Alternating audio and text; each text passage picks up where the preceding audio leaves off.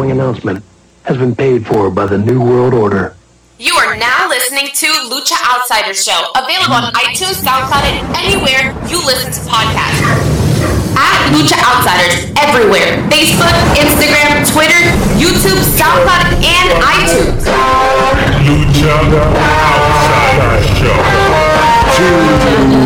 Lucha Outsiders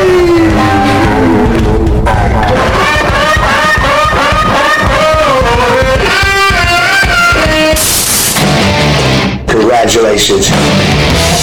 You played yourself. No! Yes! No! Yes! No! Yes! Yes! Yes! Yes! That is a disgusting act. Delete! Delete! Delete! Delete! You just made the list! Congratulations. You played yourself.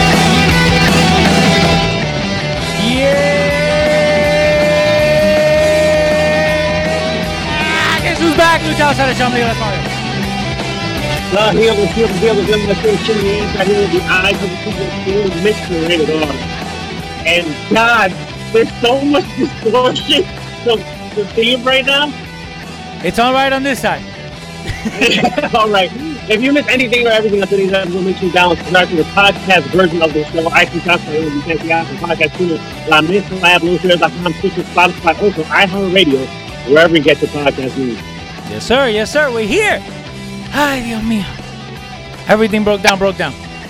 But we're here. I know. it's so crazy, right? Got like 38 cables on my feet. Jesus. There you go.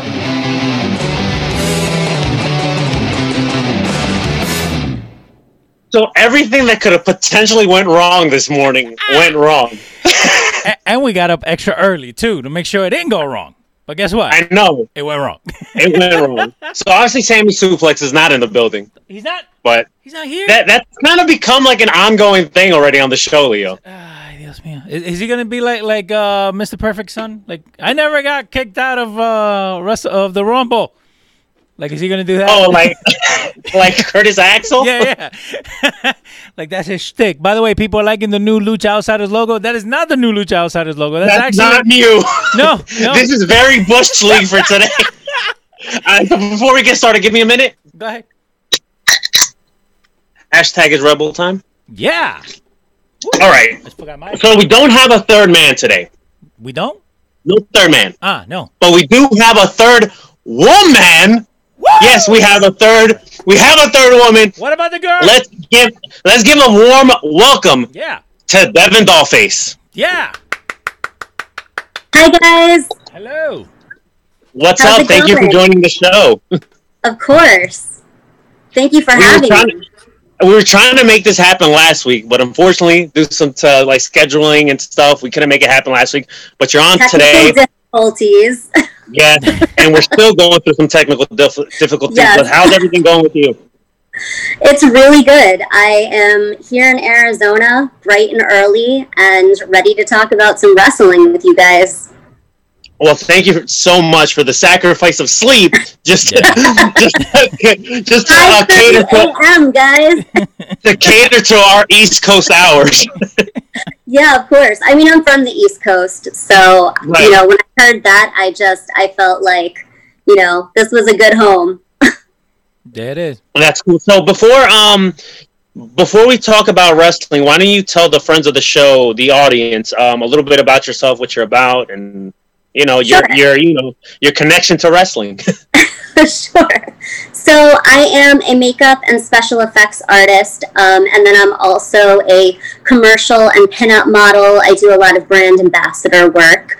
Um, I'm type 1 diabetic, and I'm very involved in being an advocate for the JDRF and different diabetes organizations. Um, basically, how I got into wrestling was I met my boyfriend two years ago, and um, it was the first time that I was like coming over to his house to see his place, and we were just gonna like watch Netflix, chill, you know. And then he was like, and chill, "Hey, Netflix and chill. Netflix and chill, you know. And I was, he was like, "Hey, I'm a huge wrestling fan. Like, do you mind if we watch some?" And I was like, "Yeah, sure." You know, I was just open to to whatever. I hadn't watched wrestling since I was a kid, and my uncle was really into it. Um, and my grandma and I would bake him like WWE cakes and stuff for all of his friends and whatnot. So I kind of remembered a little bit like The Rock, Steve Austin, the whole Attitude Era, but I wasn't like focused on it. Um, so we started watching it, and I was like, oh my God, I love this. Like, can we just keep watching? And over the past two years, like, my favorite thing to do now on the weekend is watch wrestling and eat pizza.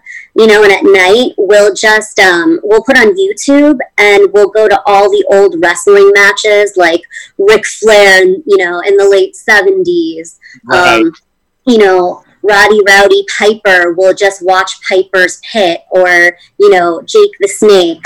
Um, and we go through all different eras and then you know we also listen to wrestling observer live um, so i'm i'm getting a pretty good education but i love it That's cool. Well, first of all, your boyfriend's a smart man, all right? For getting Yeah, you into he wrestling. is.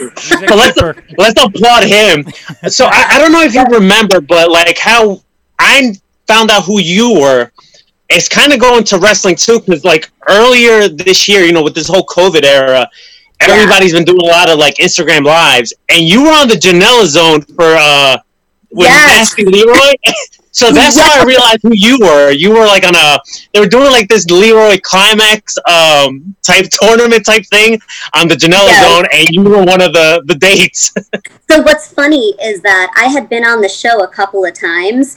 Uh, Joey brought me on because he saw my profile and he was like, "Oh my God, you're smoking! Like you got to be on the show." So I just came on like to say, "Hey, everybody," and then um, I didn't know that I was being put in the pool for the dating so I kind of like had to break it down to Leroy, like, well, I have a boyfriend, but I really like you. Like, I had no idea that this was an actual date. They just told me to log on to the show. So then later that day, he gets on the Janela zone and he's like, I'm sad. You know, Devin denied me. And Joey was like, well, you know, you didn't really like ask her any information and you had chosen another girl and now you're using her as your like last resort so i would say no too and then all these people came on and they were like you know f devin she sucks like you know well, you know what it is about the whatever. Janela Zone too. You know what it is about the Janela Zone too. By the way, like during this whole. COVID era, that's been like a. It, it was kind of like therapy for me because it like you know it took me out of the real world. The Janela Zone, what Joey was doing with the Janela Zone was just amazing. But a lot of the people that were on those shows, like on the chat, there were a lot of troll accounts. There were a lot of people that would Oh, troll. totally there were too many trolls, a lot of toxicity, but for the most Mhm. part, like the diehards that would go there every night or every weekend to watch the show, I mean, they were invested in the Janela Zone. Like I was one of them, and, Mhm. And I do remember people like you know popping shit about you, but Joey was right. Leroy didn't really ask anything.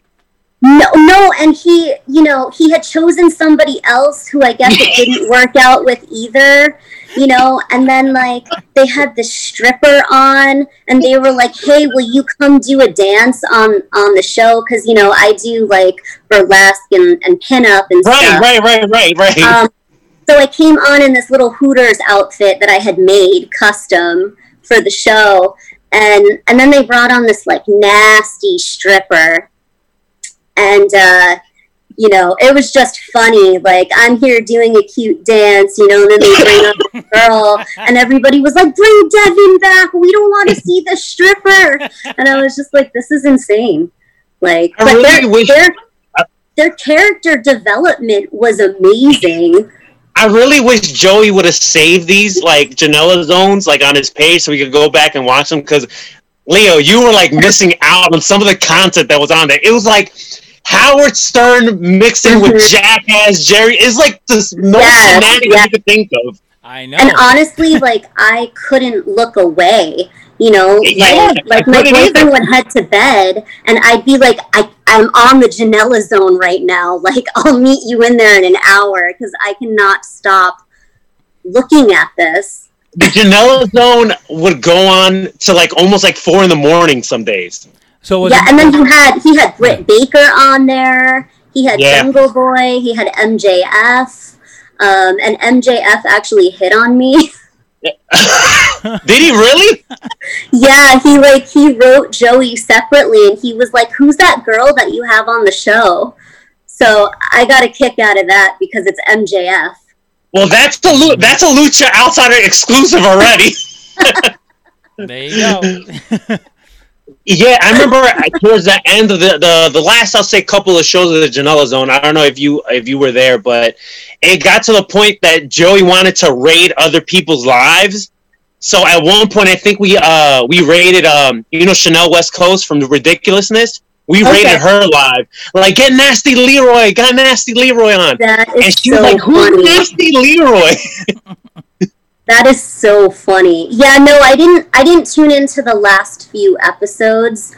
Um, it got to a point where, like, after he was on AEW, um, he was on the feed, Nasty Leroy, like twenty four seven, and I just like I didn't know when to tune in and when Right. to like, you know, he was just kind of there. Um, so yeah, I, I lost focus with it a little bit, but in the beginning, I it was just it it, was, was- it was so, it was so much amazing content. It was amazing Yeah. content. It was must watch. All right, so let's get into a little bit of wrestling. totally. We mentioned AEW. They had a they had a pay per view this past weekend, All Out, uh, All Out Fallout. It was uh there's a lot of pains about the show, but this past Wednesday, they they had a come up. They broke a 1000000 views. I think it was uh, 1.0 uh, 16 million Yeah. views. And they had a really great show, top to bottom. And I think one of the most trendiest things coming out of that was Miro, Rusev. Rusev debuting. Yes.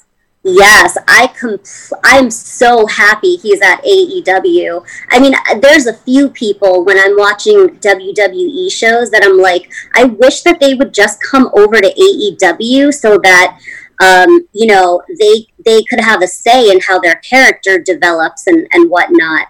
Um, but I loved Rusev on on WWE, and I'm glad that he's he's on AEW now. I think it brings a new aspect to the show.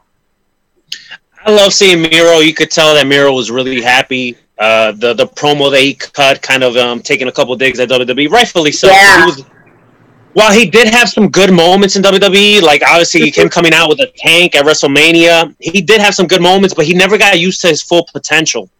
Yeah, My only worry about uh, Miro going to AEW is there's a stigma now that anybody that gets released by WWE or they quit WWE, they instantly want them to go to AEW. Mm, And for the year that AEW has been in existence, a little bit over a year, they have like a death roster, like a really, really deep roster. And like if you look, if you compare it to like a guy like Brian Cage, he was coming so hot from Impact. Like besides his little program he had with Jon Moxley, I don't think they've used Brian Cage to his full potential. He's kind of been out of the loop. He has the FTW championship. I think he only defended it once on Dark. Yeah. So like I kind of worry with um with Miro, but I do hope they do something with him. I do too. Um, you know, that's one thing that I'm always talking about with AEW is I love the show. I, I would rather watch it than WWE, to be honest. Um, but I feel like you know they they do have like good sets of characters. Jurassic Express, you know, Best Friends, The Inner Circle. Um, but sometimes I wish that they would do a little bit more profiling on the characters like how did the best friends become best friends? You know who are ftr i mean you know i'm i'm still pretty new to the wrestling world so mm-hmm.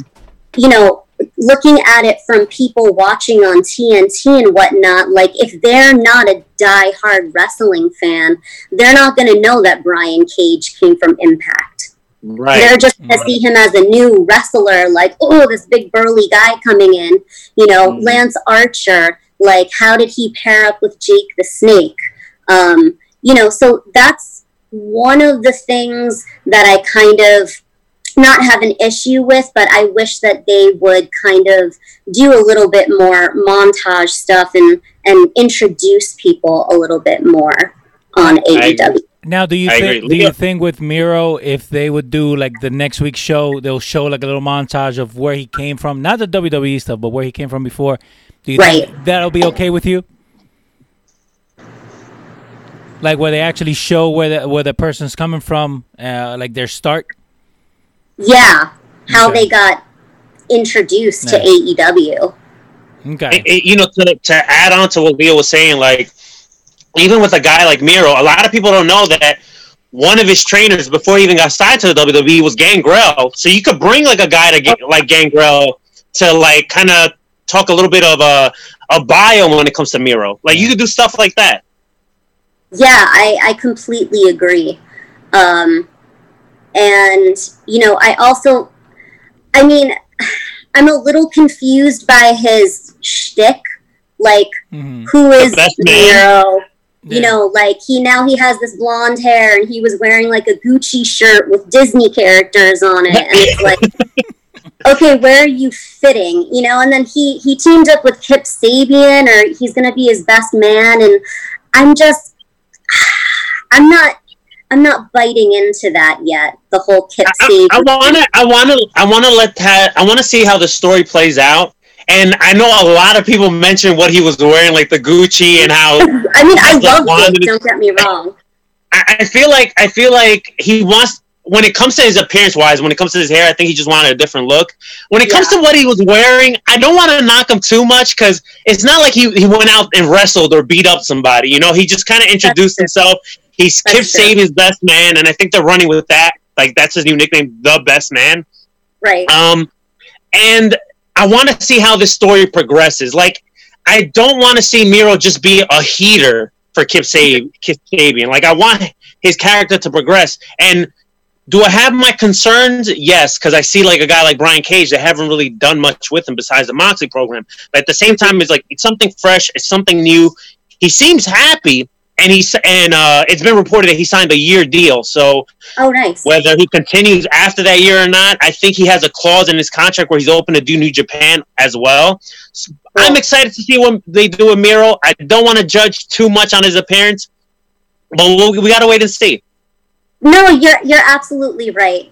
It was, you know, it was shocking in a way, but then it kind of wasn't because I was like waiting for him to come over to AEW.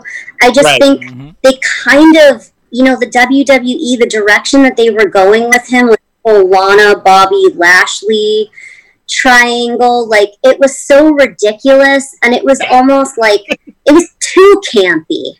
You know, Yeah. like I mean, I watch wrestling because it's campy, but it just felt like, um, you know, the leprechaun under the ring, or you know, the guy that came out of the giant egg. Like they had this whole build up in the '80s of this guy coming out of the egg, and then it was just like nothing yeah. you know and um, i see that happening uh, on wwe a lot so i was kind of disappointed that they went that direction with rusev because you know he's a badass and he's a good wrestler um, so i'm excited to see what they do with him in aew i hope that he's you know not there gets lost in the mix like Mhm. gets Kip Sabian over, and then they kind of focus on that. And you know, um, I, I hope to see him kicking ass in AEW. I, I think we all do. Speaking of um, kicking ass, and he got his ass kicked, unfortunately, at All Out, and he had a concussion. That's Matt Hardy. Matt Hardy ended up breaking his Yeah. silence. Reby Hardy made an appearance. I think, in AEW's point of view, they needed Reby Hardy, like in the audience, so because she went balls in on Twitter, rightfully so, because you know Matt Hardy got like concussed, and he continued with the match. He Yeah, did, speak, he did speak out. He did say that you know he apologized to the fans, he apologized to the family, he apologized to the company um, for his uh, selfish act. At the same time, I got to put heat on the company because they should have stopped the match. You know, the dude was not right. Uh, and he said that he's going to focus on his singles career and he wants to get a championship in AEW. Uh, what you thought about uh, Matt Hardy's promo? I love Matt Hardy. Um, honestly, he's one of the reasons that I watched the show to begin with. Oh, Um, wow. yeah i just i love his character work like you know for me coming into this like i have backgrounds in entertainment and it's not just about the wrestling for me it's the whole package so i love that they're they're showing those different sides of him and that he is probably one of the most developed uh, wrestlers all around on the show um, I felt like it was genuine what he said. Um, you know, he did sound remorseful. Um, but do I think that he really regrets it? No, No. because what it comes down to is the show. He- He's a You know, and performer, he- and he comes from that old school mentality. Yep, like keep going. Um, and I mean, I thought it was a great match. And, you know, honestly, like we rewound it a couple of times, like, oh, oh, you know, like to, to watch it over and over and really comprehend, like, is this where he got concussed? Is that where he got concussed? And then when he was walking, like, away from the area that they fell and he was like, stumbling into the wall, we were like, ooh, like Yeah. they should probably call this, but they didn't. But I Leo, do you have any? it, it was on the company too. Yeah. Right, Leo, do you have any thoughts on the Matt Hardy promo and Reby Hardy being in the audience? No, I, I think you know what when it happened, the the whole match thing should have been just called. Uh, I think you, you Yeah. get more respect if you just call it, knowing that that he's in pain or he's out of it. Um, I think you letting it go a little bit further. That's when you had you know all the extra stuff add to it. Now I'm gonna back up a little bit. If they would have done what they did on Dynamite for the pay per view, it would have been an awesome pay per view. Great show. It would have been nobody would have criticisms. I'm Nothing. Yeah. Di- Di- Dynamite was a better show than All Out. I'm just saying. that's that's what I felt. Agreed. You know, when I, when I was watching Dy- uh, Dynamite, I'm like, why couldn't you put this show? like, like just do a Saturday show with whatever All Out was, and then do this show on Sunday and call it All Out, and I would have been But fine you with know it. what? You gotta give been credit. You gotta give credit to AEW too. And Yeah. after having a heavily criticized show on Saturday, they went back to the drawing bo- bo- board and they were like, "We need to knock out with a great show," and they Mm-hmm. accomplished that on Wednesday. And you could tell by the ratings too. Yeah. Yep. So and, and with the ratings, like, and it was funny because I, I was hearing Jericho in uh, in some some show that he was in, talking about uh, why um, NXT is on Wednesdays. So he was saying that NXT is on Wednesday just because they want to mess with Dynamite because Dynamite is on Wednesday. But if you It was look, busted open. Yeah. It was busted open, Leo. okay, so now if you if you actually look at it, this Super Tuesday stuff was good for all of us. I've been saying this. Right. I've been saying this since day one. Don't look at what each of them got. Look at what they got combined. Right. Look at what they're getting combined at each night. So now, if you separate them, how much new people are you having looking into the NXT product? How many new people are you having looking into the into the AEW product? It's good for us at the end of the day. You know, so hopefully they- they'll stick that uh, you know Tuesday and Wednesday because it's better for us too. So you don't have to flip back and forth. I feel like Vince is so hard headed. He's gonna look at that million number the AEW guy was like, "God damn it, we have to stay on Wednesday." I can get two. so we we spoke about Joey Janela uh, to start the show. So let's bring him up again. So Sonny and Joey, which I love the I love the pairing of the two. I do too. They faced off. They fight, faced off with Jericho and Hager in a in a no DQ match. Jager, J- Jericho and Hager did go over. And this is what I didn't like. After the match, Jericho did cut a promo and saying that they're going to enter the tag division and they want to go for the tag titles. I'm not a fan of this. While yeah, it's something for Jericho to do, which I have no problem with that. The issue I have is you have a legit tag team in your stable with Mhm. Proud and Powerful. It's like you're taking their spot. And even with like a tag team like Proud and Powerful, they came in so hot from Impact, arguably one of the top tag teams of 2019, and now they're kind of like just lost in the shuffle. Yeah, they're having a few with best friends, but even like a tag team like the best friends, a lot of people made the argument with them. Maybe they should have been the ones to beat uh, Kenny and uh, Hangman when they were feuding. So you have all these tag teams that are legit tag teams, and then you have Jericho and Hager just kind of not take their spot, but now they want a gun for the tag titles. What do you want? Your tag team and your stable to go for the tag title? I just feel it's kind of weird, but I don't know. What's your thoughts on it? Yeah, I mean, it didn't settle right with me either. Um, you know, it's Jericho though, and everybody wants to see Jericho. And I think, you know, yeah, for him, it's like he's trying to hit every belt in AEW, you know, to say he's the champion there. Um, but I do feel like it's a weird tag team. And like you said, I do feel like it's taking away from this development that I've been talking about with these other tag teams. Um, you know, like I said, we don't, everybody loves best friends and whatnot, but um, I want to know more about them. I want to see them more. I want to, you know, have a chance to really like them. Um, I love teams like Butcher and the Blade. Um, I'm into all that dark, spooky stuff. Um, I love the Lucha Bros. You know, they're they're awesome. Um, so I would want to see more feuds between, you know, Jurassic Express, Butcher and the Blade, um, FTR, even. Um, Right. So, you know, although I love Jericho, um, it, it is kind of weird for me. But I, I'm I'm interested to see where it's going to go. Do do you Who are think they going to fight? do you think that he that he's doing that because he wants to work with FTR? Like they're coming in, you know. I've never had to work with them. I they did the whole podcast thing. Do you think he really wants to work with them? That's why he's doing this. Like that's what I think. It- Yeah, I mean, I it- didn't it- think that's a possibility. That, that's a possibility. Jericho, Jericho, Jericho's not a selfish person. So when I say like I'm not a fan of this Jericho and and Hager tag team, is not saying that Jericho's being selfish here. Maybe kind of what Leo's saying. Maybe he wants to have like a little uh, feud with FTR and add another win for the team.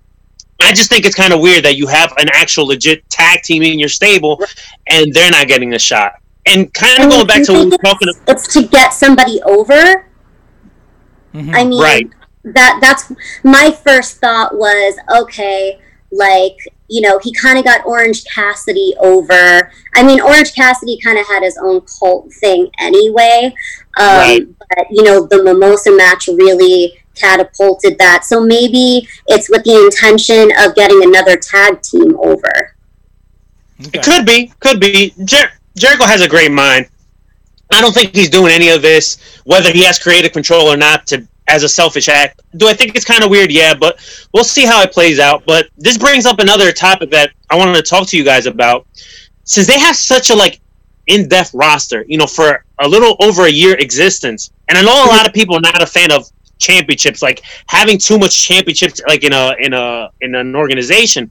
But if you look at the roster, there's like a lot of people like a Brian Cage that that just kind of like they're kind of lost in the shuffle, and you know, with so many tag teams that can't necessarily go for the tag titles.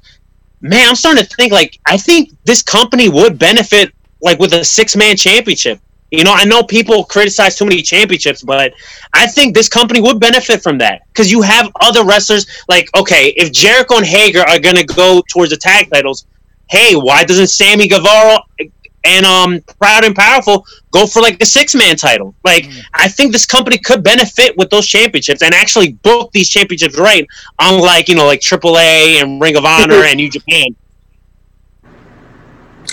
Yeah, I mean, I don't think that that's a bad idea. Um, I do feel like, though, as I've been saying, like they need more storyline that's continued.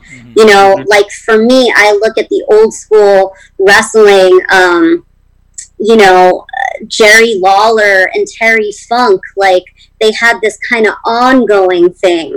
Right. Jerry Lawler and Ric Flair, you know, they it wasn't just like one match, boom, it was done.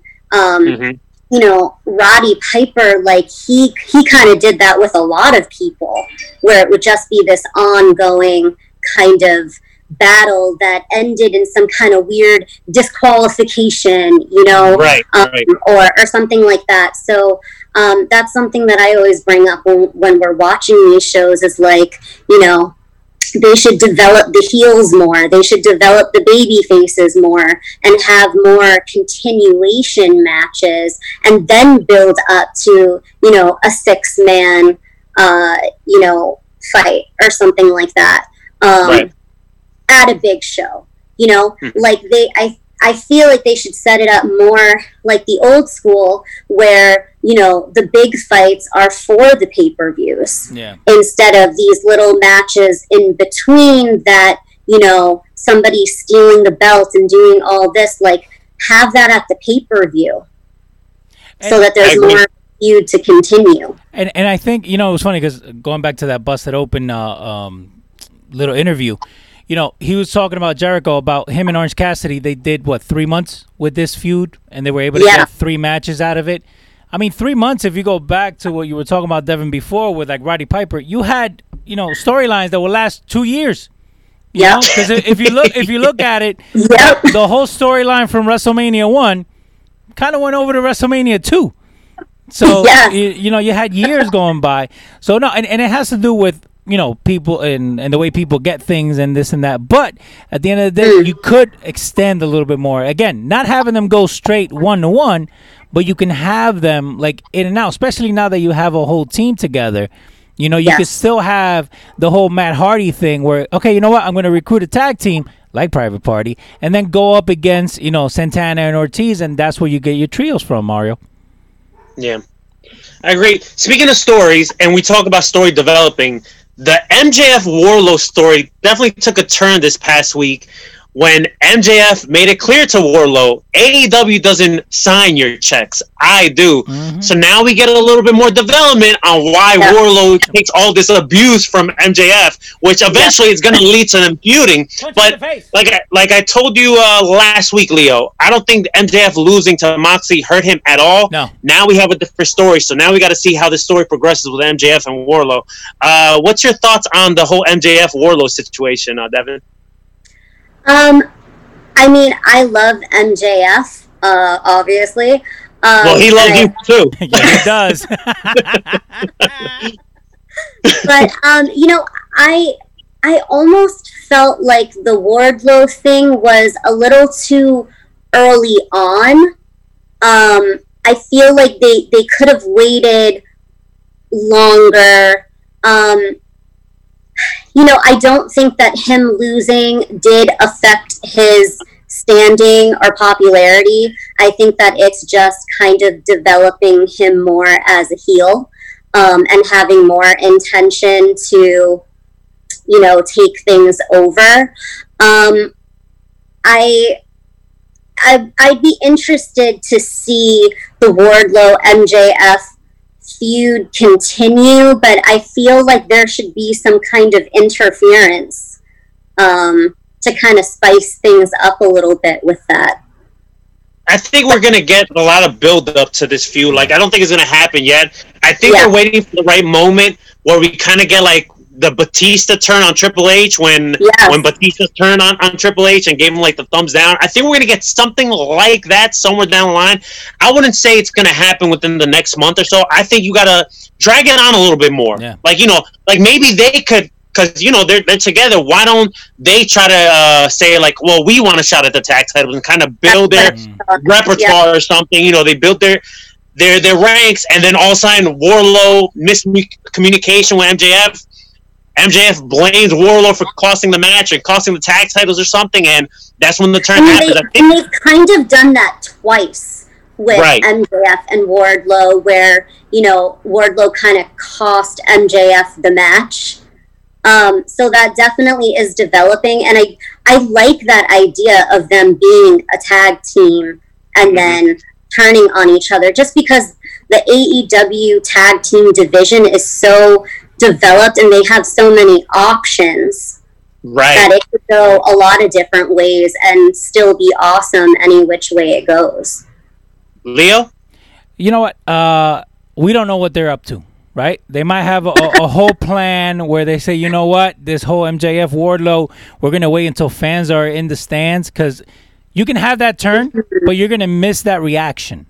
You know, you're gonna miss the the whole, you know, people booing Batista, and then the second he brings his his finger down, then oh, you know, people are going crazy. You know, so with that, again, yeah, you can you can extend it. You can go back and revisit it. You can come back to say, you know what, this happened to us a year ago. You know, uh, we're okay now, and then something happens. So again, it, I look forward to what they're gonna do with it because we know that you know best friends or, or people that team together when they break up they make for the like the better feuds so and plus i want to see somebody punch mjf Well, which is good One last note on MJF. I don't know if you guys know, noticed in the beginning of the show, uh, Tony Schiavone was outside the venue, and you had Jericho and MJF come like from opposite directions, and they kind of met in the mi- middle, and they were both putting each other over, saying like, "I guarantee you're going to get your." Uh, you know, world title shot again, and you're going to be the world champion. And they were kind of like praising each other, whatever. and then when they walked away, they both dissed each other. Is this like a little seed planted of a potential Jericho and MJF story? Oh my god, I think that would be awesome. I mean, they're like that you know, they're like the to me they're the two best heels in AEW. Um, so I, I think that would be an awesome development. You know, have have Wardlow and MJF against Hager and Jericho, maybe. Hey, it could. Who knows? If, if we get a program like that, that might be the when Wardlow decides like enough's enough with MJF. It could it could you know span out to that. And i think with, with uh, mjf and jericho just put them on the mic like you don't need to turn Yeah. any, any one of them face you don't need to do anything like that like i don't need to see a baby face against a heel in thi- in this uh, uh, promo off you I have no problem watching a heel against a heel because you know what we know we're going to be entertained because they're both a, a different kind of heel, uh, and to me MJF kind of reminds me a little bit of Jericho when he had the little poofy thing on the top of his head. Remember when he first came over? he kind of reminds Yeah. me a little bit of that. So you know what? Again, just let them go at each other. Let them go. They can both be heels. They can both have their factions. Just let them go, and I, and I will pay to watch that match. maybe because MJF has this whole campaign going, mm-hmm. they could have like like a debate, like an actual debate, not like the Orange Cassidy kind of debate, but Yeah. where they both have podiums and you know they're going at each other. I think that would be a really cool concept. Yeah, just let Those two on the mic. We already we already got a tease of them both on the mic. I want to say in the earlier Dynamites. Remember when they were both in the ring and mm-hmm. and they all ended up blaming Cody and they beat. That was actually the debut of Wardlow. So we did see a, a kind of a tease on what they could do on the mic together. I would love to see it again. And I'm sure whenever we do get that segment or program, it's going to be money. Now, what did you guys think uh, about the whole like cinematic feel, the way they made it look? Because when it first started, it looked just like a regular backstage thing from wrestling. But then when they cut cut to both of them walking away, that was a little bit more production. I think if they blur the lines a little bit, me personally, I like that. What do you think, Mario? I got, you know what I got? I kind of got like a sports feel to it. You know, like when you're Mm, watching like a game or whatever, and you get like the split like camera angles. That's Mm. what the kind of the feel that I got when you have like a reporter talking to like one player over here, and then you have like another reporter or like getting the comments of another player over there. Yeah, yeah. That's kind of I didn't get really much a cinematic vibe from it, but I got kind of a, a more of a sports feel to it. Okay. What about you, Devin? I'm with you on that. I I feel like AEW um, does have a little bit more. They're they're less edgy than WWE when it comes to their production, um, but they do have a little bit more of a sports feel. Sometimes I get like UFC vibes um, Yeah, every now yeah. and then. Um, and I really like that. I really like the ring announcing. Um, it just it feels it feels more it, well it feels less of sports entertainment and more sports. I think I think the word you're looking for it, it doesn't feel overproduced. yes. Yes. That's exactly what what i was going for. So in a they- so they- roundabout way so they announced Jon Moxley and Lance Archer for their anniversary show October 14th. Obviously, we've seen what they, they could do in New Japan, so I'm sure this match is going to be great. Um, we oh, we've been talking about stories a lot on this Mhm. episode, and the story that that definitely is hitting a lot of people in the field is this elite storyline. We saw the Young Bucks kind of like take a turn from the past and kind of acting heelish. They super kicked Alex Marvez. I don't know if they super kicked him, you know, kind of as a receipt because he was terrible at broadcasting about a year ago when he was on commentary. uh, I don't know if it was a receipt because of that, but they super kicked Alex Marvez. In story, uh, they got fined. And then we got bo- uh, two sit downs. JR sat down with Kenny Omega, and I believe Tony sat down with Adam Page. Yep. Mhm. Adam Page uh, was kind of blaming himself the reason why they lost the tag titles against FTR, while Kenny Omega was acting, I want to say heelish, but he was more about me. He was like, you know what, I need to worry about uh, my singles career again. You know, when I first came into AEW, I thought I needed to be the world champion, but maybe, you know, with the with the chemistry I had with Adam Page, maybe I was like, you know what, maybe let me just stick to the tag division, and it's time for me to think about myself. I thought both promos from both guys are, are definitely interesting. I think we're gonna get a match between both of them at full gear. This is just me taking a guess here. Mhm. Uh, what did you think of both promos from Hangman Page and Kenny Omega? Um, well, first let me say, I can't stand Kenny Omega. Like, oh my god! I hate his face. I hate his whole like he's just snarky and seedy to me, and I don't like to watch him wrestle either. I know everybody loves him. He's like the golden child of AEW, but I just do not like him. So I don't know. The whole time I just thought like, ugh, he's a dick. Um, now, now, do you like think then I that? have to focus on my singles career, you know. Um, but I understand like why they did it, of course. Um, I did feel like he was being heelish and kind of trying to antagonize Adam Page. Yeah, Um, yeah. You know, I, I love Adam Page. I think he's a great wrestler. Um, he is very genuine. I feel like to his character. Um, so I thought he he always cuts good promos, and you kind of never know where he's going to go with things because you know he is holding the little the little whiskey. So like you never know when he's going to come out with something strange. Um, but I, I would like to see that feud Mhm. develop. Now, now, Um, I'm interested to see which way the Young Bucks go with it too, because of the whole, you know, elite group um, and being the elite. I freaking love that show. Um, I Mhm. think it's hysterical. Now, Um, so yeah, it, it'll be interesting to see uh, which direction that goes in. right. And it's interesting and and how you do it. First of all, you were talking about that you didn't like Omega. Did you watch him in New Japan, or is this one of these things that you were talking about at the beginning, where you know what, it would have helped if they would have told you who Omega was? Um, so I didn't watch him in New Japan. That's I haven't really ventured over to that yet. Mhm. Um, eventually I will. Um, Okay. so I'm just coming in, you know, fresh face to AEW with Omega, and I'm not saying that he's a bad wrestler. Mhm. Right. I just don't like him. um, like like Pac is Pac. He's the other one that I'm like, ugh, I don't like looking at him. So He just looks sweaty and snarky and like this is this is a Lucha exclusive, Leo. Devin Dolphin hates Kenny Omega and Pac. I just hate his face. I hate I their face. face. but you know what? The what I got from the from that whole back and forth thing, I got New Yeah. Japan Kenny Omega. I got like that that that Bullet Club feel, like The cleaner, the cleaner. Okay, I want. I didn't want to go that way, but yeah, that's what came to my mind. Again, it, it, if he would hate his face, he's doing his job. You know, That's true. if you That's true. if you want to punch him in the face, then he's really doing his job.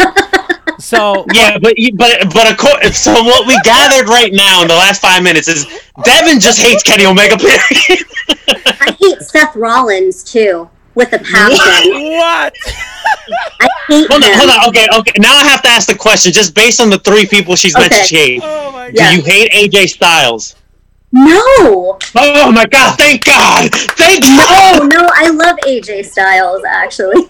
Well, well, that that's really interesting because Oh a lot of people, right, especially like in the IWC, you know, a- as annoying as they could be at times, you know, they would put guys like AJ, Kenny Omega, Seth Rollins, and even Pac in kind of in the same category when it comes to Yeah, their that's wrestling. That's So, true. I- Well, I- I, you know, I also had a theory about Seth Rollins, and it's so ridiculous. But I made this parody video. I dressed up like Jericho uh, with his bubbly uh, uh, promo that he did in the hot tub, and I was Mm-hmm. talking about how Seth Rollins turns into a horse at midnight, Okay. which is just so ridiculous and out there. But like I always say to my boyfriend, he looks and sounds like a horse and like his like nasally voice, like nah, I just I can't stand it. But, So I cut this promo, and people were like, "Are you on drugs?" no, I, I can second. I can second something to your to your theory. So I just noticed this week I was watching some WWE TV about uh, his his uh, home school um, wrestling school that he has that his mom runs. Whatever. It's like my son's a WWE star.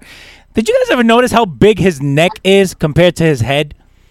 Okay, can we talk about his shoulders and how he doesn't have any? I'm just saying.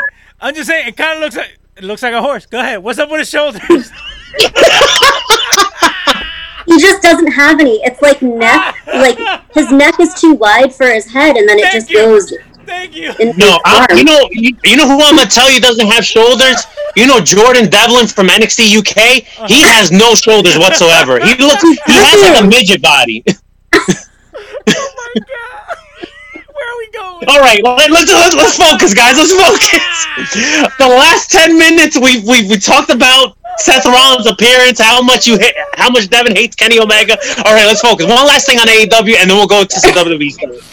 Um, Brodie Lee and Dustin Rhodes, they put on a great main event, and even watching that match, like you see it on paper, you're like, okay, Brodie Lee's going to retain the TNT Championship, but you kind of watch the match. It just goes to show you how Dustin, how good Dustin Rhodes is. It kind of made you forget it. Kind of made you believe for a quick second, like, yo, is Dustin Rhodes going to win? Um, I thought the match was great. What did you Yeah. guys think of the match?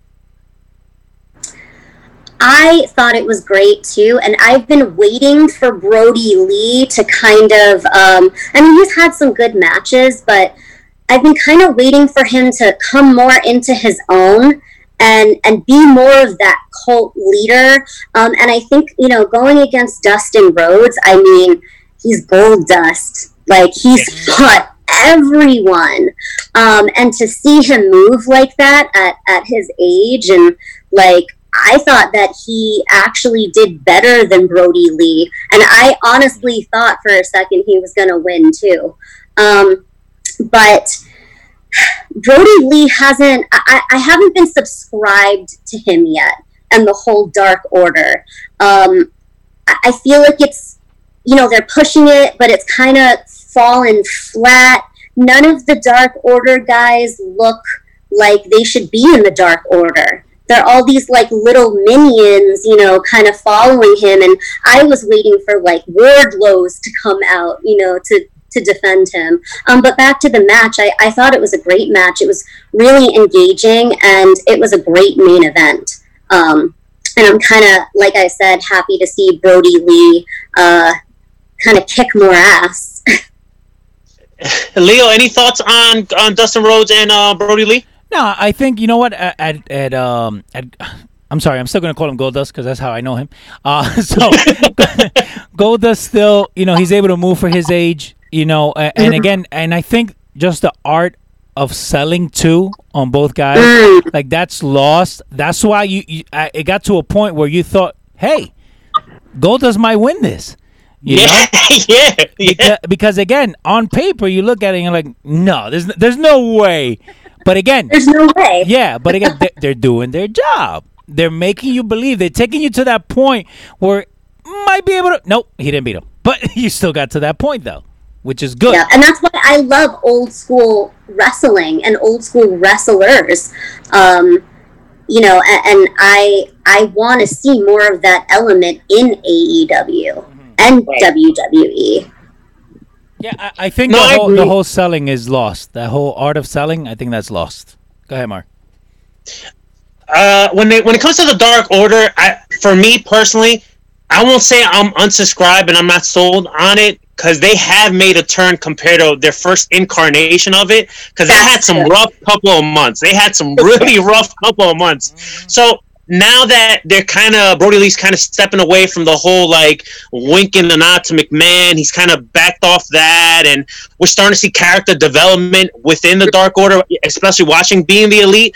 I'm kind of more invested in them. There are some things they need to work on, but I do like the story they're telling within the Dark Order with Colt Cabana and Brodie Lee. hmm Yeah, I do. I do like that.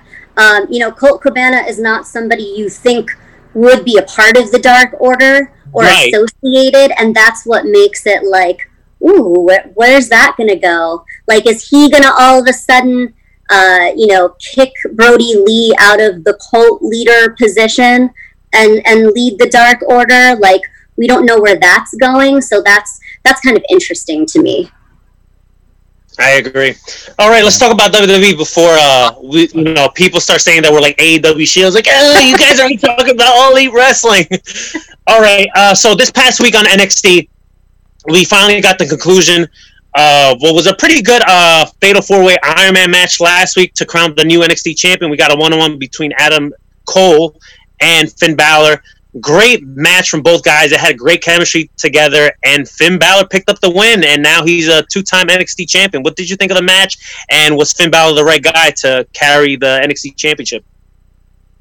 Um, I, I thought it was a great match too. I liked um, that they did a lot of um, kind of more grappling and, and old school moves. Um, you know, sometimes I wait for that because there are so many like of the aerodynamic moves and whatnot. Right. So it was really cool to see a more classic type of match. Um, I do like that Finn Balor won um, because Adam Cole has has been the champion for a long time. Yeah. Um, so it, it was cool to see Finn Balor step in and kind of uh, bring something fresh to NXT. Mm-hmm. I agree. Leah, Well, I called it.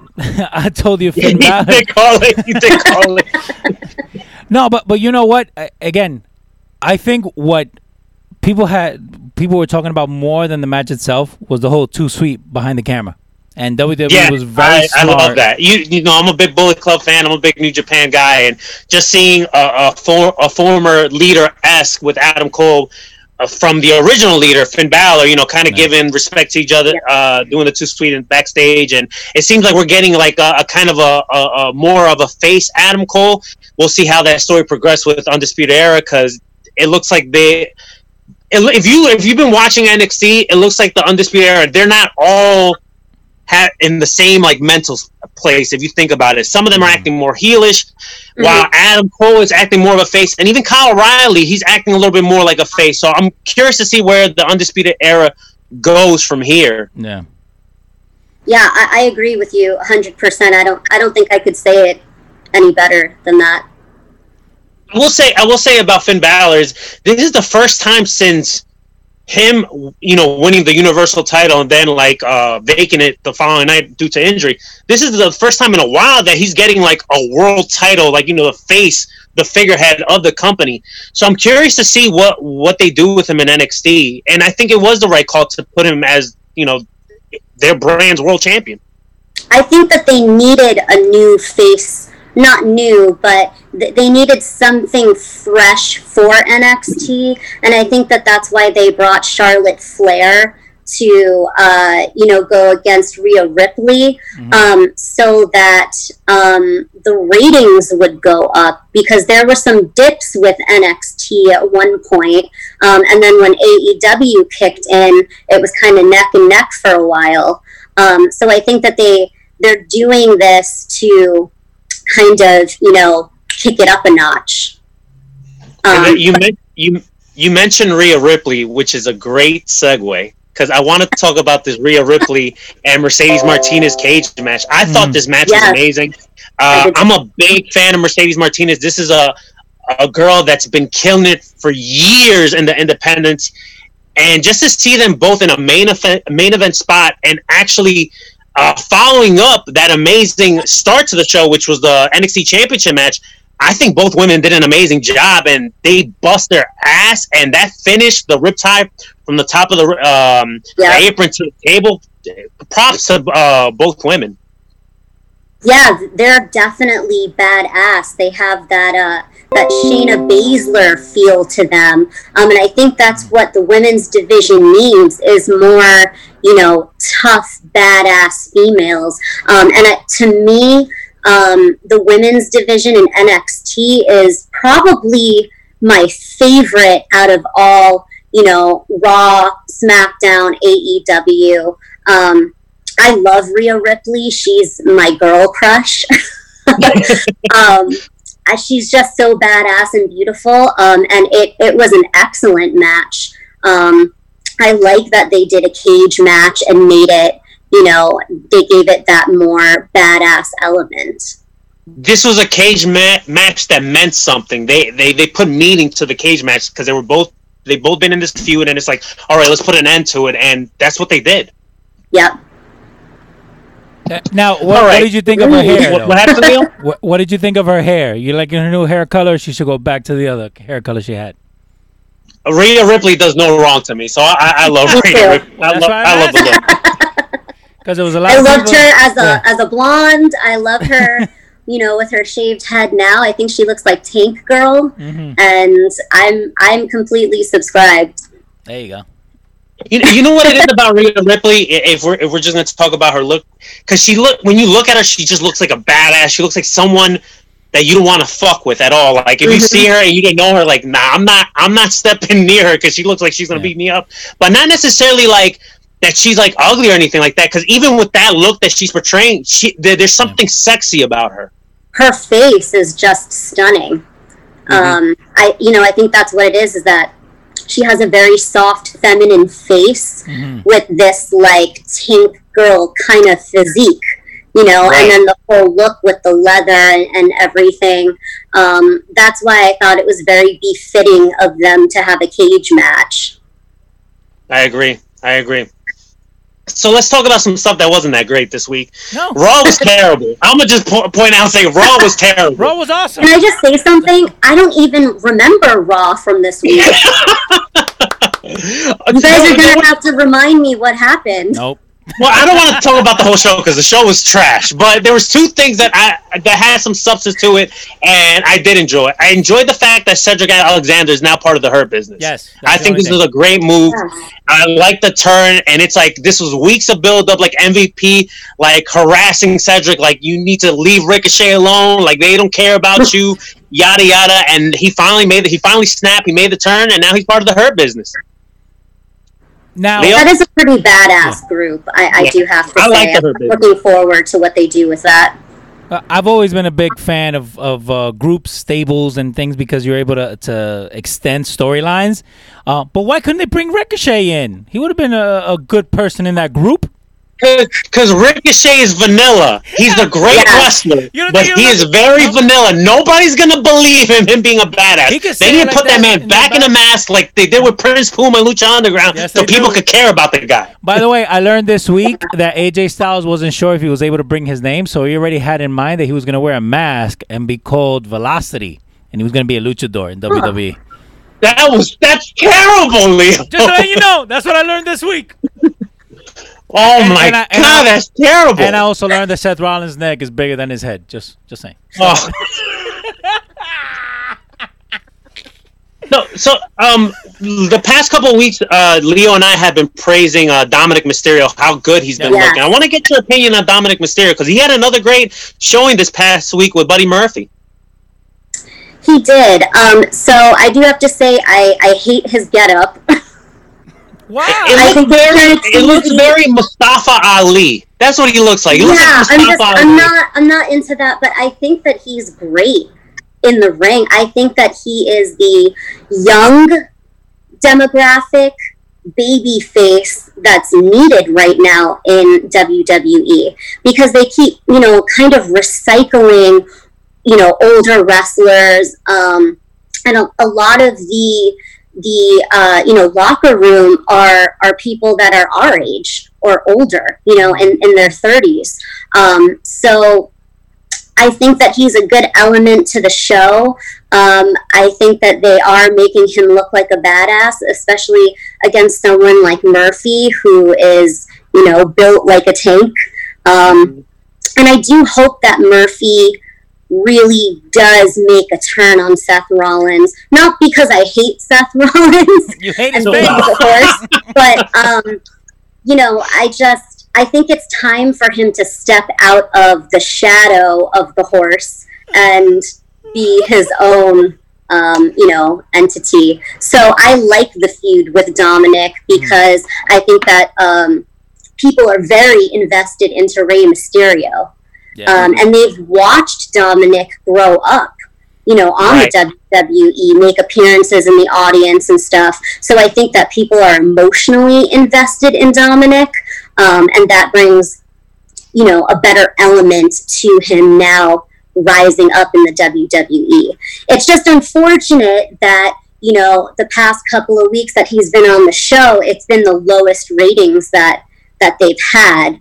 Um, But hopefully that will change when they can have an audience again, or you know they they start doing better things with the show.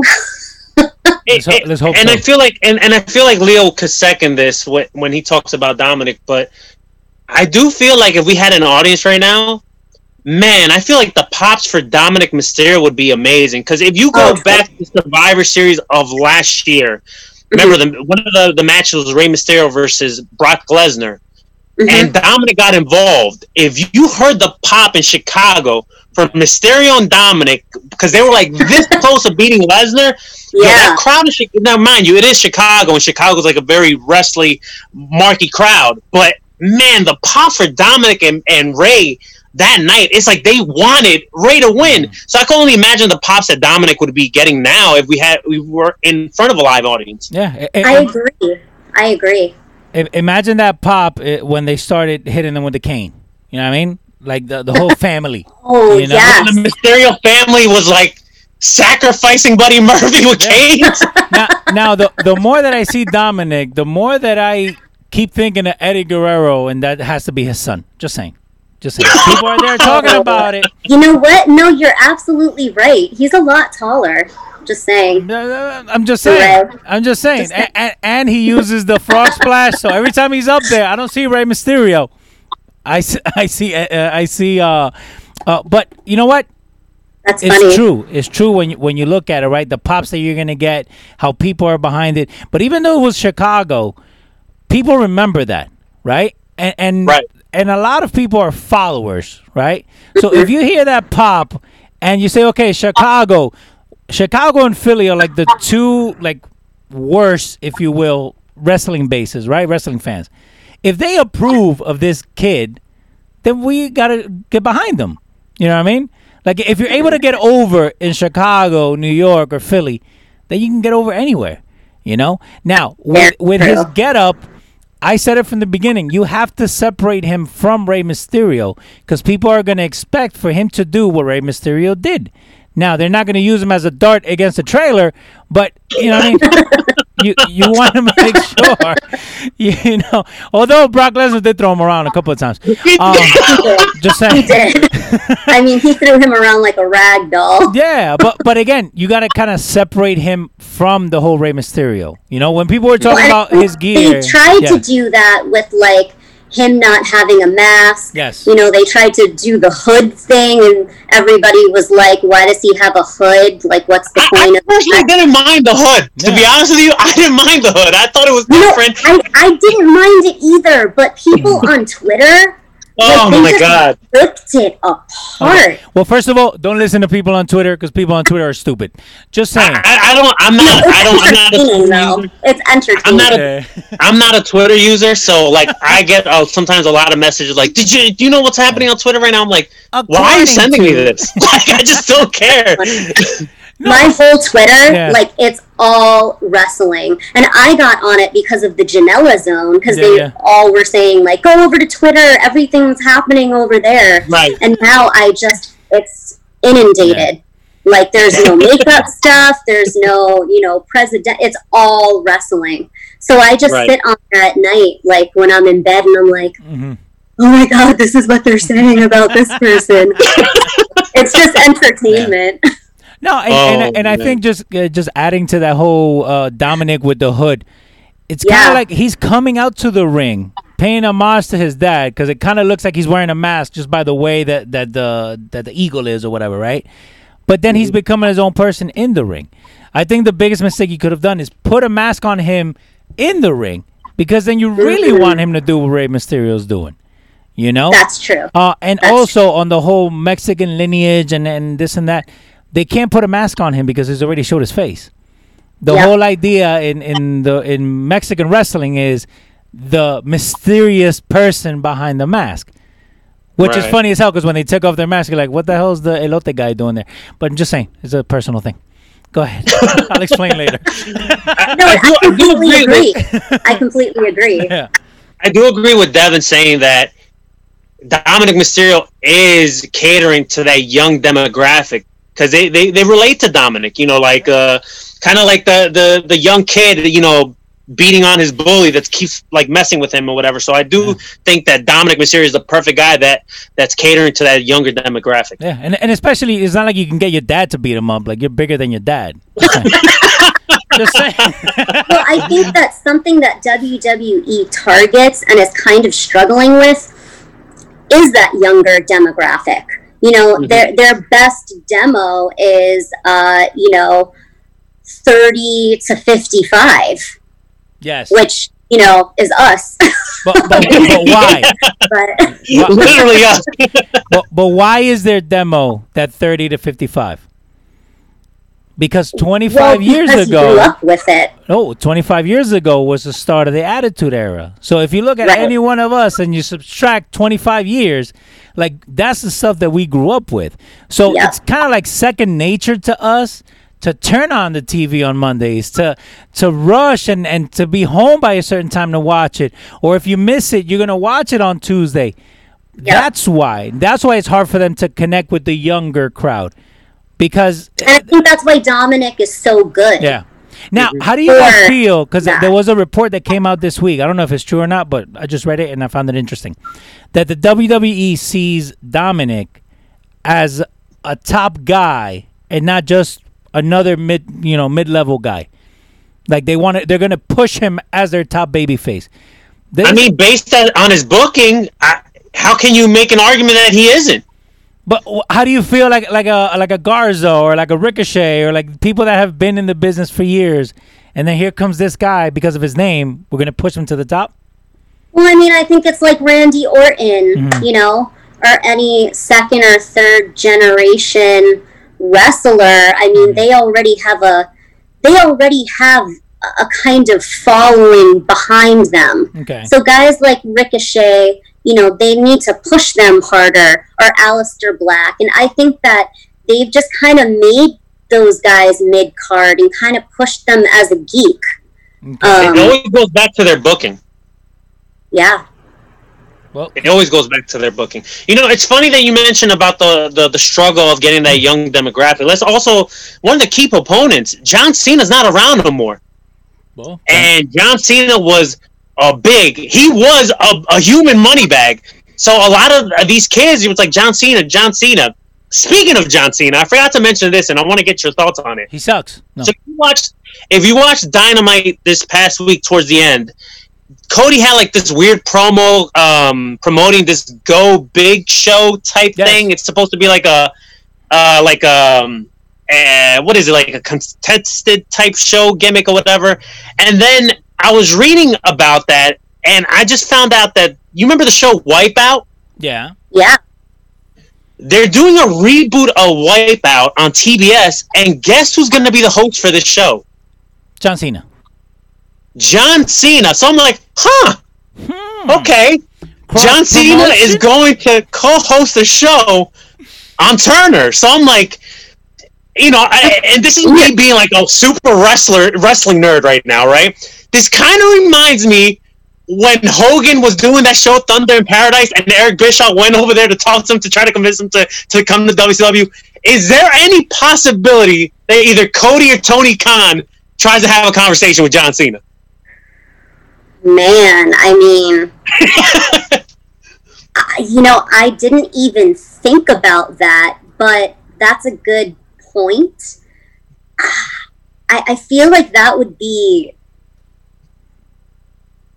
I don't even know what the word is. There's no word. Dangerous? Game changer, game changer. Dangerous, almost. Like, Well, the, I mean, John Cena hasn't been around in a while, but um, but it's still John You know, Cena. it seems like the itch is always there. I mean, he came back, you know, with the Fiend, um, and I thought that was a pretty, pretty cool production montage. Um, but him getting back in the ring, I don't know. What do you guys think about that? I have my thoughts. Go ahead, Mario. The, the reason why I'm I getting like to and, and- and Leo, we're gonna get to you, but the reason why I'm thinking about like the whole Hulk Hogan Thunder in Paradise, and then Eric Bischoff kind of having this conversation with him, I'm thinking like, okay, so Cody's doing a show like a game type show gimmick with like a whole bunch of other like celebrity. I think like Rosario Dawson's part of this, and Oh, then you have John Cena doing like another type game show type gimmick. So I'm thinking like if, if they hypothetically speaking, let's say they're filming in Atlanta, right? In studios, whatever, like in Atlanta studios, center stage, whatever, and they're like right there, like Cody and John are like in different studios, and Cody's like, Hey John, let- let's uh let's go grab some lunch or something, Yeah. and you know, uh, this Tony Khan money's pretty good. You know, uh, any thoughts? You want to you know jump back in the ring or something, or you know, I mean, money talks. Uh, Mhm. I'm not saying that John Cena will go to AEW. That's not what I'm saying. But I'm not saying that an offer can't happen. Who knows? Right? It's not ruled out. Yeah. So Huh. so this is what I think, right? I first of all, I think John Cena is too much of a WWE guy, too much of a McMahon guy to just go straight out into AEW. Now, will will the meeting happen? Of course. Of course, especially what Mario's saying, you know, they're both in the same studio. They shared locker rooms together. I'm pretty sure they have some kind of relationship. Like, hey, we're together. Let's go have lunch. I'm okay with that. That conversation will happen. Now, this is where mind mind starts to work and and you know fantasy booking like we love to do here. John Cena does not want to be a a nostalgia act. Okay? If you got into wrestling, and that's why we see Hogan, that's why we see Flair, that's why we see all these guys past their prime, still getting into the ring, okay? John Cena wants to be a top guy, right? He's gone into Hollywood, he's done a couple of uh, okay things, right? But what if I'm, I'm just saying. But what if he says, "You know what, Vince? I, um, you know, thank you for everything that." By the way, another thing that I learned this week: the WWE still owns John Cena the name. So whenever John Cena gets a credit on a movie, guess who still gets paid? Vincent Kennedy McMahon. Just saying. So, um, I think the way that you you can approach it is like, "Hey, John, come prove yourself." Don't be just the WWE guy. Come prove yourself here. You know what? Work out something with with McMahon where you know like where you can talk to him because they have that kind of relationship. But I think John Cena still wants to be that top guy. He still wants to have that drive. He still wants to have. And you know what? Yeah, I killed it in WWE, but it was WWE. This little product that's going on here. You know what? I like this. Let, you know, and and it kind of parallels the whole Hulk Hogan thing. Thing. You know what I mean? where mm-hmm. yeah they're established but what if what if you get john cena coming in a red corvette you know pulling up to to aew i can see that Man, Or just Listen. being completely different than what John Cena even is. Hollywood like John maybe Cena. even bring him in as a heel. yeah Hollywood Cena. There you go. Hollywood Cena. there you go fantasy booked pay it but again yeah he has that drive. Again a- any wrestler that gets into wrestling is because you want to be better. I, I think in anything that we do you always want to be better than when you were last week. You don't want to be just hey you remember that time where you were like the top guy in wwe well now you're the old man that comes up and you know gets to beat up heath slater. I don't know you know? It's, I mean, uh, if we we've seen in wrestling history Yeah. that you know there there is people that you know went to uh, other promotions from WWE, and they may not have done as well, you know, and and a lot of them returned to the WWE, but um, you know that would be so interesting with Yeah. John Cena. And and it will make you I- I tune in.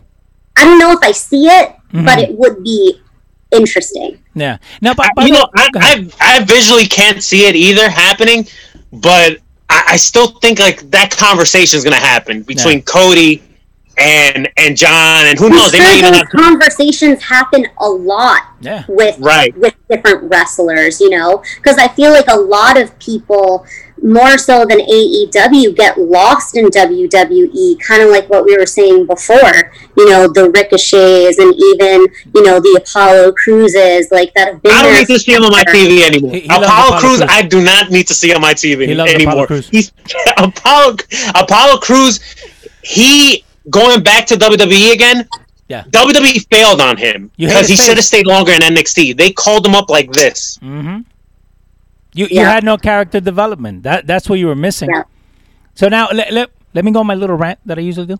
Yes. Can, can we please stop saying that AEW is ex WWE? Can we just stop saying that? Like I see that in every freaking group that I'm in. I see that I oh another ex WWE guy. You know what? Stupid. Stone Cold, Cactus Jack, Triple H. They were all Yeah. in WCW. Chris Jericho, Rey Mysterio, Dean Malenko, Eddie Guerrero. They were all in WCW. And who signed them? Yeah. WWE. So now, You know, if we're going if we're going by that like uh like notion, right? If people's like, oh, ex WWE guys, then we might have said might as well say that WWE is all ex Ring of Honor guys. or TNA. How many guys from Yeah. TNA have come Yeah. over? How many guys from Ring of Honor? Again, and it's so stupid So because again, don't listen to the people on Twitter because the comments on Twitter are stupid. But what they do is they take this whole time, like you got nothing better to do than to actually make a whole graphic where you take all their pictures and you make sure that they all line up, and then you take the wording and you put ex WWE. Like really, go do something productive with your life and enjoy wrestling. Just- I do sound like an old man. I'm sorry. Go ahead. No, I mean, even looking- like Jerry Lawler didn't come into the WWE until you know the early '90s. But Yeah. Memphis Wrestling, like he he you know ran that the entire time, and look at him now. Yeah. Like he's uh you know he has fought everyone in the WWE and is now an announcer. Yeah, and and, and, and even look look at you know Hulk Hogan. He wasn't made in WWE. Look at the Undertaker. He wasn't made in WWE. Look at all these other guys. You know from that era. I think Ultimate Warrior is the only one because that's you know it's the Ultimate Warrior. But if you look at anybody else, you know it, again, it's not like they were they were built right at the WWE. And if we go a little step further, this whole performance center thing, I don't think it's working because tell me one guy that's come through the performance center that that's white hot right now. Uh, Exactly.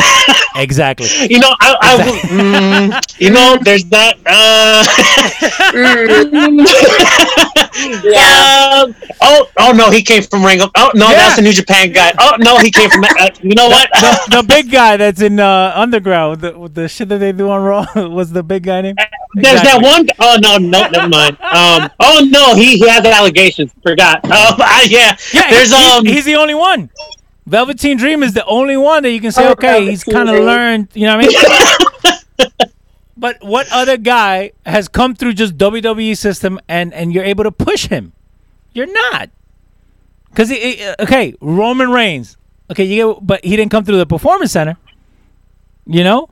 So now when you start to yeah, look at all these he started, other guys, he started in FCW before Yeah. there was a performance but, center. but that's what I'm saying. Like this this whole idea that the whatever the WWE does is perfect. It's not. Because if we actually look at, at the numbers, and I think I I read it like uh, like a year ago, the, the whole performance center is bleeding money from the WWE. The NXT UK, it's not making money for WWE. WWE just did that so that way they can kill the indies in the UK like they killed the indies here in the 90s. You know? NXT UK is actually coming back. I think they're doing their first show uh, this coming Thursday, if I'm not mistaken. Okay, but but is Oh, it, that's it- exciting. yeah, but is it generating money? more wrestling, more wrestling. but but that's the thing. You know, you get more wrestling, you get mo- a, a diverse show But is it really making WWE money? You know, like if we look at it at the end of the day, like a business, I'll get I'll get rid of uh, WWE UK. I'll get rid of a couple of things that are not making you money. And again, just because you want to say, "Hey, yeah, they came to the performance center and now they're stars," no, you basically took them from uh, Impact. You took them from you know all these other shows that where people got to know them. You know, Sami Zayn, Kevin Owens, uh, Seth Rollins, all these guys. They were known way before that. So just saying, okay, my rant. I'm good. Go. Okay. well, I do think that um, the one upside to the performance center is the women's division in WWE. Okay. Because I feel like Alexa Bliss, Bayley, you know, Asuka, they all came from the performance center. Um, Mm. I think. Well, Asuka, I- I Asuka, she, she already had Asuka already had a career from uh, from Stardom in Japan, but like Alexa Bliss, Alexa Bliss is actually the perfect example because she was grown in the performance center. Like that was she a birth top of WWE. before.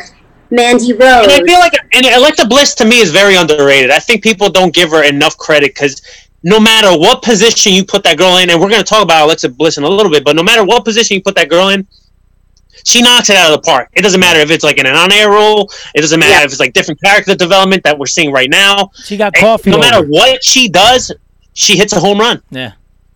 Agreed. Go ahead. Okay, you know what? Let's let's talk let's talk about Alexa Bliss since we mentioned her. Well, the last couple weeks, ever since she got abducted by the Fiend, we Mhm. kind of seen little like Harley Quinn esque type feels to Alexa Bliss. You know, she's twirling her hair, and even this past weekend, this past week, this past Friday on SmackDown, you saw like kind of dreads in her hair in that fatal four way, and she even hit a sister Abigail, Nikki Cross. Yeah, she did. I've been really enjoying this development of Alexa Bliss. I'm very curious to see where the Fiend and Alexa Bliss go- goes from here. Uh, what's your thoughts on Alexa Bliss's character v- development right now? Um, I love it. Like you said, I feel like she's underrated. Um, you know, I've only been watching wrestling for the past two years, and I really got to know more of her stuff because my boyfriend is obsessed with her. like Oh, that's wow. his like you know that's his crush in the WWE. So um, I like that she's more at the forefront. I liked the whole like best friends with Nikki Cross thing because I I like Nikki Cross and I feel like she's another uh, wrestler that's kind of you know underrated because once these two get in the ring, they're badass. Um, but again, it's like getting lost in the mix. Um, they've concentrated so hard on you know the Asuka Bayley Sasha Banks feud, and that's been like repetitive every week on SmackDown, on the pay per view, you know, on Raw. I feel the same way. Um, so I guess that's why I said earlier, like, I didn't even remember Raw or SmackDown this week because to me, it's the same show every week. So it was Right. cool to see the whole thing with the Fiend and Alexa Bliss. Like, it was, you know, that that Kane Undertaker element that that I've been waiting for. Um, and it's, you know, it works for Alexa Bliss because she's cute, she's tiny. You don't expect her to be, you know, but then you kind of expect her to be under the influence of the fiend because of that. So you you're just waiting to see like is she just going to come out as a total badass and kick everyone's ass? Um, and I I would like to see that for her because I I I like her. Leo, any thoughts on Alexa and the Fiend? Of course, it, it, it makes this this whole yeah. Not I want to be here. Uh no. So what happens is this. It's it's and we were talking about Jericho last week and how you're able to take the same presentation, tweak a couple of things, and make it totally new again. I think what Alexa Bliss has been able to do ever since coming onto the main roster is tweak a couple of things just to keep you engaged, and it's a totally different character every time at every turn. You know, when she got hurt, then she had to do the whole, you know, the the cup of coffee thing. You know, that was a separate version of the original Alexa Bliss. Now, I'm interested to see how they do because we talked about it where she should have been um she shouldn't have been Sister Abigail. It should have been uh, Nikki Cross. But now how do you bring that in? You know, because remember, she was the the vision that we saw in, in that whole match where she showed up as Sister Abigail. In the in the in the swamp fight, that wasn't really even a swamp fight. It was more like a pond. Just saying. But no, so it, it's it's like it's like an onion. You have different layers to the same character. Now again, it keeps us engaged. And I think that's that's where you you kind of miss in between, right? So I think the, the three of us have been watching wrestling for a long time, and people that listen to us also have been watching wrestling for a long time, where you're able to see what unscripted promos and unscripted work looks like. You know, a la you know back in the in the in the nineties, to overly produced and you have to say a word by mm-hmm. word promos of what we're getting now. I think neither of those is the way you're supposed to go. You're supposed to find a middle ground. You're supposed to find something in between where you know what, yeah, we're gonna give you bullet points, but mm-hmm. also let your creativity come through because you're able to pick up things. That's how the game was born. That's how Austin 316 was born. That's how a lot of things were born because you told them where to start, you told them where to finish. In between, That's how The Rock got over in his Exactly. match with Hogan. by the by the way, I was still watching the the table for three with the Nation of Domination. It's awesome how The Rock sent him the the picture of himself to Faarooq. You should check that out. It's on the network. It's awesome. So, uh, but but again, you have to find a happy medium with that. Um, in the WWE, you're not going to get that, and I think that's where AEW is going to hit their stride when they find okay, we can come up with this, and it kind of to to Devin's point, you know, we can come up with we know where to start, we know where to finish, but it would help to bring in comedians to actually write. Hey, you know what? You could put this joke in here. You could put this other joke. Wasn't it uh, Earthquake, the the comedian, the the black guy back in the nineties? He was a writer for the WWE. Freddie Yeah, Prinze he Jr. wasn't the writer in the E. WWE. He was a writer for the WWE, Freddie Prinze Jr. So again, bring people that are able to take your idea and translate it to the TV. I don't need Vince Russo to do that because he doesn't know how to do it. You know, you're gonna get, but but bring somebody that understands how to tell a story. Yeah, you could do it in the ring, but you still need a way to portray that to the people. So again, happy meetup. That's what I'm saying. Go. Come on, Leo. You know you love the fall, bro- uh, the the brawl brawl. I, dude, I was watching the, the, the finger poke of death. It's like ping. I was watching that this morning. All right. Speaking of Bray Wyatt, we still we got a new episode of the Firefly Funhouse this week, and we got a very interesting debut of a character, and it resembles a lot to Paul Heyman. Mm-hmm. Wobbly the Walrus made his debut on the Firefly Funhouse, and one thing I- I love about the Firefly Funhouse is like there's a lot of metaphors in the in the in the show and the presentation. There's like a lot of like things that you have to kind of like rewatch to kind of catch what he's saying. Mm-hmm. I'm very interested to see because it was a to be continued. That's how the the episode ended. So I'm very con- curious to see where it goes next week. And also based on this Wobbly the Walrus character, it kind of goes to show you that Bray Wyatt is br- blaming him why Roman's champion because he took he only had a one week run. Once again, Bray Wyatt gets screwed out of the title. It's a shame. Yeah. What do you think, Leo? So I have thoughts, but what do you think? if if you're looking at the finish of that match, it wouldn't have made a difference if Bray Wyatt or Braun Strowman had the title, right? It, it wouldn't have made a difference.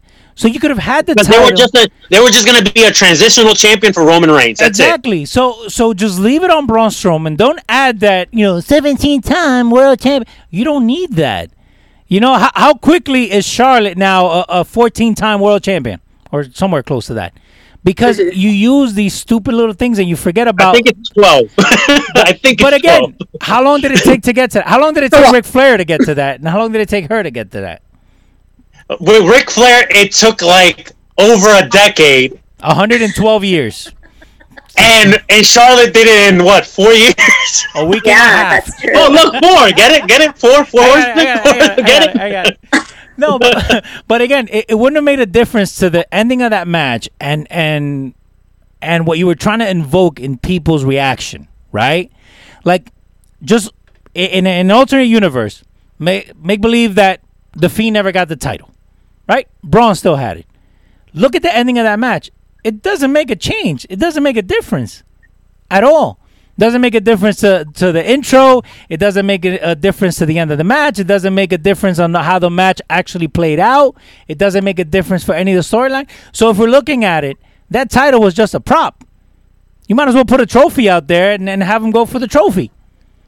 Well, and to that, I, I agree because of the Paul Heyman promo Mm. when he came out with Roman Reigns and how he was talking about like, you know, monster Braun Strowman, you know, the the a fiend. Like these people can't hold a title belt. They shouldn't.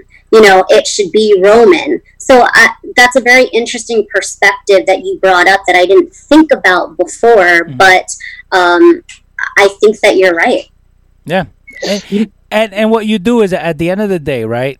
I think you're you're using the fiend more as a prop. And I was reading again with Finn Balor, you know, with the whole Demon King, why he doesn't want to do it in the WWE anymore. Because you got to make these things feel special. You got to make these, you know, these one is once in a lifetime thing. You know, where you have something like the Demon King, something like the Fiend. It's hard for you to get that kind of reaction anymore. So you're basically just throwing it away. That's the way I see it. Go Well, I mean, after his his match with Seth Rollins, yeah, you know, and the terrible way it ended, I just I, lost all excitement for him. I mean, I think the Firefly Funhouse is cute. It's funny. You know, it, it definitely does build, you know, a type of momentum. Um, but you're right. Like, uh, where do you go with with Bray Wyatt right now? And I think that's why they had to bring in the Alexa Bliss, Braun Strowman element to it. Um, but concerning that match, it was definitely to prepare us for you know Roman Reigns returning. Well, going back to the whole Seth Rollins thing, when we got that program at, at Hell in a Cell, they booked themselves in the corner because Bray Wyatt should have never faced off with Seth Rollins at that pay per view, and that's why they got all that backlash. Bray Wyatt, especially with the Fiend character, he's not a character that necessarily needs a championship, and Right. just to have Bray Wyatt kind of you know be a transitional champion for Roman Reigns, you were better off not making the match between Bray and Braun Strowman at SummerSlam, make it like a, a regular match, and then having Roman just interfere and just have a no contest, and that would led to the three way instead of once again Bray Wyatt catches another L, and you kind of hurt that character for no reason because the Fiend shouldn't be a transitional champion. Sorry, it shouldn't. no, I, I agree. You know, like they they should have done it more like the Undertaker. You know, where where his big match is at WrestleMania, and people are excited to see you know what he's gonna do and his antics, and um, th- that's how I feel about him. Well, yeah, even with the title, you don't need it there. You could you could do a prop match, and it has as much weight as any other title that you have. You know, come up with, with a new kind of match, something that, that fits this. I don't need the Swamp Thing because we already know that that one sucked. But it, was, it, it Leo, it wasn't a swamp; it was a pond with tadpoles on it. dude, you, you could paint your, your bathtub green, and it would have been better. There were tadpoles, uh, lily pads. It should, it should have been a lily pad match. have have the Budweiser um, frogs in there, and then I would have believed you. But what what I'm saying is this: if you look at it, right, the Undertaker. We're talking about the Undertaker, right? You didn't need a title to to kind of cement what he's done. You had a casket match. You know, you had a, a Hell in the Cell match. You had a Buried Alive match. I, if my memory serves me correct, none of those were for the title. Because you had That's what we need there. to see Bray Wyatt do. We need to see another buried alive match and see Bray Wyatt fucking take over that gimmick match. Well, or, Well, also, like he carries Yeah. around this head. You know, they don't really ever talk about the head that he carries Yeah. around. And also, like you know, with the Undertaker, like you know, he had this urn. He had Paul Bearer, and you know, the urn got turned into a gold chain, and you know, he had people in the audience that that were like his minions and and whatnot. And you know, I feel like that's kind of missing with Bray Wyatt. Like, let's have something happen to his Firefly fun Funhouse. You know, You, you know what Um, it is too? Even going, sometimes WWE and and we knock AEW on this. Sometimes WWE also has a problem like with storytelling at times, and they just expect the audience to know. For example, you mentioned like the whole head lantern thing. Like if you've been watching Firefly Funhouse, it's like okay, that's the previous incarnation of Bray Wyatt. You know, the the Eater of Worlds Bray Wyatt, and you even see like Firefly Funhouse Bray Wyatt talking to the Lancer, saying like, "You had your turn and you failed. Now him. Right. Now it's his turn." So they kind of expect you. Eh, they, they kind of expect like the audience could just know what we're watching and without even telling us. Because even if you watch Firefly Funhouse this week, right mm-hmm. after we watch the episode, commentary nine times out of ten they won't even acknowledge what they just watched. They'll just be like. Oh well, that was weird, and then they just go on with whatever that's happening in the ring. They don't give you dialogue of what they watched at all. It, it kind of sounds like McMahon back in the '90s. Oh, what a maneuver! Because he didn't know the name of it. Uh, What a maneuver because he doesn't know the finisher. so, Well, yeah, like I said before, Yeah. you know, I came into wrestling about like two years ago, and I didn't know the previous, you know, incarnation of Bray Wyatt. Like, you know, I had to learn about how he, you know, it was a family, and Braun Strowman was a part of it. Brodie Lee was a part of it. Like, I didn't know any of that. So him talking to this head is like, who's the head? Right, right, right, right, right. yeah. you know there was no um, explanation or flashback of that or anything like that. So mm-hmm. yeah i do feel like the wwe is not good with continuing things it's like oh that didn't really get that great of a response so we're just going to not even talk about it Yeah, one of the biggest issues that Leo and I have talked about WWE is consistency with the WWE, Mhm. where sometimes something will happen, right? Like, okay, this feud is over with, or like, okay, we kind of got like a non-finish to this feud, and then the following week they'll act like it never happened. Like, yeah stop like messing with our intelligence. Like, we just watched it, you know? Yep Uh, I think. and I feel that way with like Aleister Black and Ricochet. Like when they first came up from NXT and they were a tag team, like they were awesome. And I actually got to see them um, here in Phoenix um, in 2018 for uh, the NXT show Nice. and it, it was awesome to see them in person. And then once they both moved up to the WWE, it's just like they got lost in there, and it's unfortunate because I feel like you know they could also be pulling in that younger. Um, sorry about that. They could That's also all right. be pulling in that younger demographic, um, Mhm. and now they're just kind of lost in there. I, I think. I So- think McMahon has ADHD, and I think that's the biggest problem. I think I think McMahon has like dementia or like Alzheimer's. No, no, no, or something. I mean, he's like 75, isn't he? no, no. But, but aside from the age, right? I think he has ADHD. We're like, ooh, Hulk Hogan, ooh, Stone Cold, ooh, The Rock, ooh, John Cena. Like you, you, you don't get that that follow through, and I think you show it now more nowadays because all the storylines have to go through him. Are you sure he actually thinks about what Ricochet and and uh, Aleister Black are doing? No. Like, ooh, put him in the ring, tag team. No, but Ooh. he sees more money with Dominik Mysterio, you know, and he'll push that Yeah. because there's already momentum around him. It's it's easy money Yeah, but but it's, instead of developing, you know, newer guys. And I think the the later we've gotten into knowing Mr. McMahon, uh, and the older that he's getting, it's more of the flavor of the month. You know, Yeah. I, I think we've all had a job somewhere where people are like, you know what, we're going to worry about safety this week, and then next week we're going to worry about margins. But dude, weren't we worrying about safety? Like, I can't get all the stuff that I need to be safe because now you don't want to spend money. So it kind of feels like that with the WWE, where we need to worry about Thunderdome. Now we got to worry about you know people in here. Now we're gonna focus on like focus on everything together and give me a better product than the shit that mm. you're putting on now. Yeah. Right. You know, but And you know what? And Vince McMahon, like, do you ever like stop and think like the like the mind that Vince McMahon has, like how much things are going through his head? And I'll share this story with you, Devin. And Le- and Leo's heard this story before, but I'll share it with you. So I want to say like about a year or two ago, Sam and I, our other co-hosts, we went to the uh, the ECW arena for uh, House of Hardcore show. That's Tommy Dreamer's promotion. And we were talking to Mike Johnson. He runs PW Insider, and he was telling us a story that Tommy told him that he was backstage one day just visiting people at a WWE event. It, mm-hmm. it might have been a Raw SmackDown. I'm not really sure. And he was just visiting people. Like this is right after like he was finished with his work in the WWE. He wasn't on the contract or nothing. So Vince McMahon bumped into him or whatever, and you know, Tommy Dreamer was like, "Hey, how's it going, Vince?" And Vince was like, "Tommy, I'm so glad that you're here. We need you right now. I need you to do this, this, this, and that." Blah blah blah. And Tommy's like, looked at him and was like, "Vince, I don't work here anymore. I'm just, I'm just here visiting." And Vince kind of just looked at him and was like, he didn't say anything and just walked away. Like Vince still thought Tommy Dreamer was employed to the WWE. so funny. I mean, it's such a massive entity at this point, you know, and he's been doing it for so long that I think you just, like any kind of job, you get stuck in the same mind frame, you know? So mm-hmm.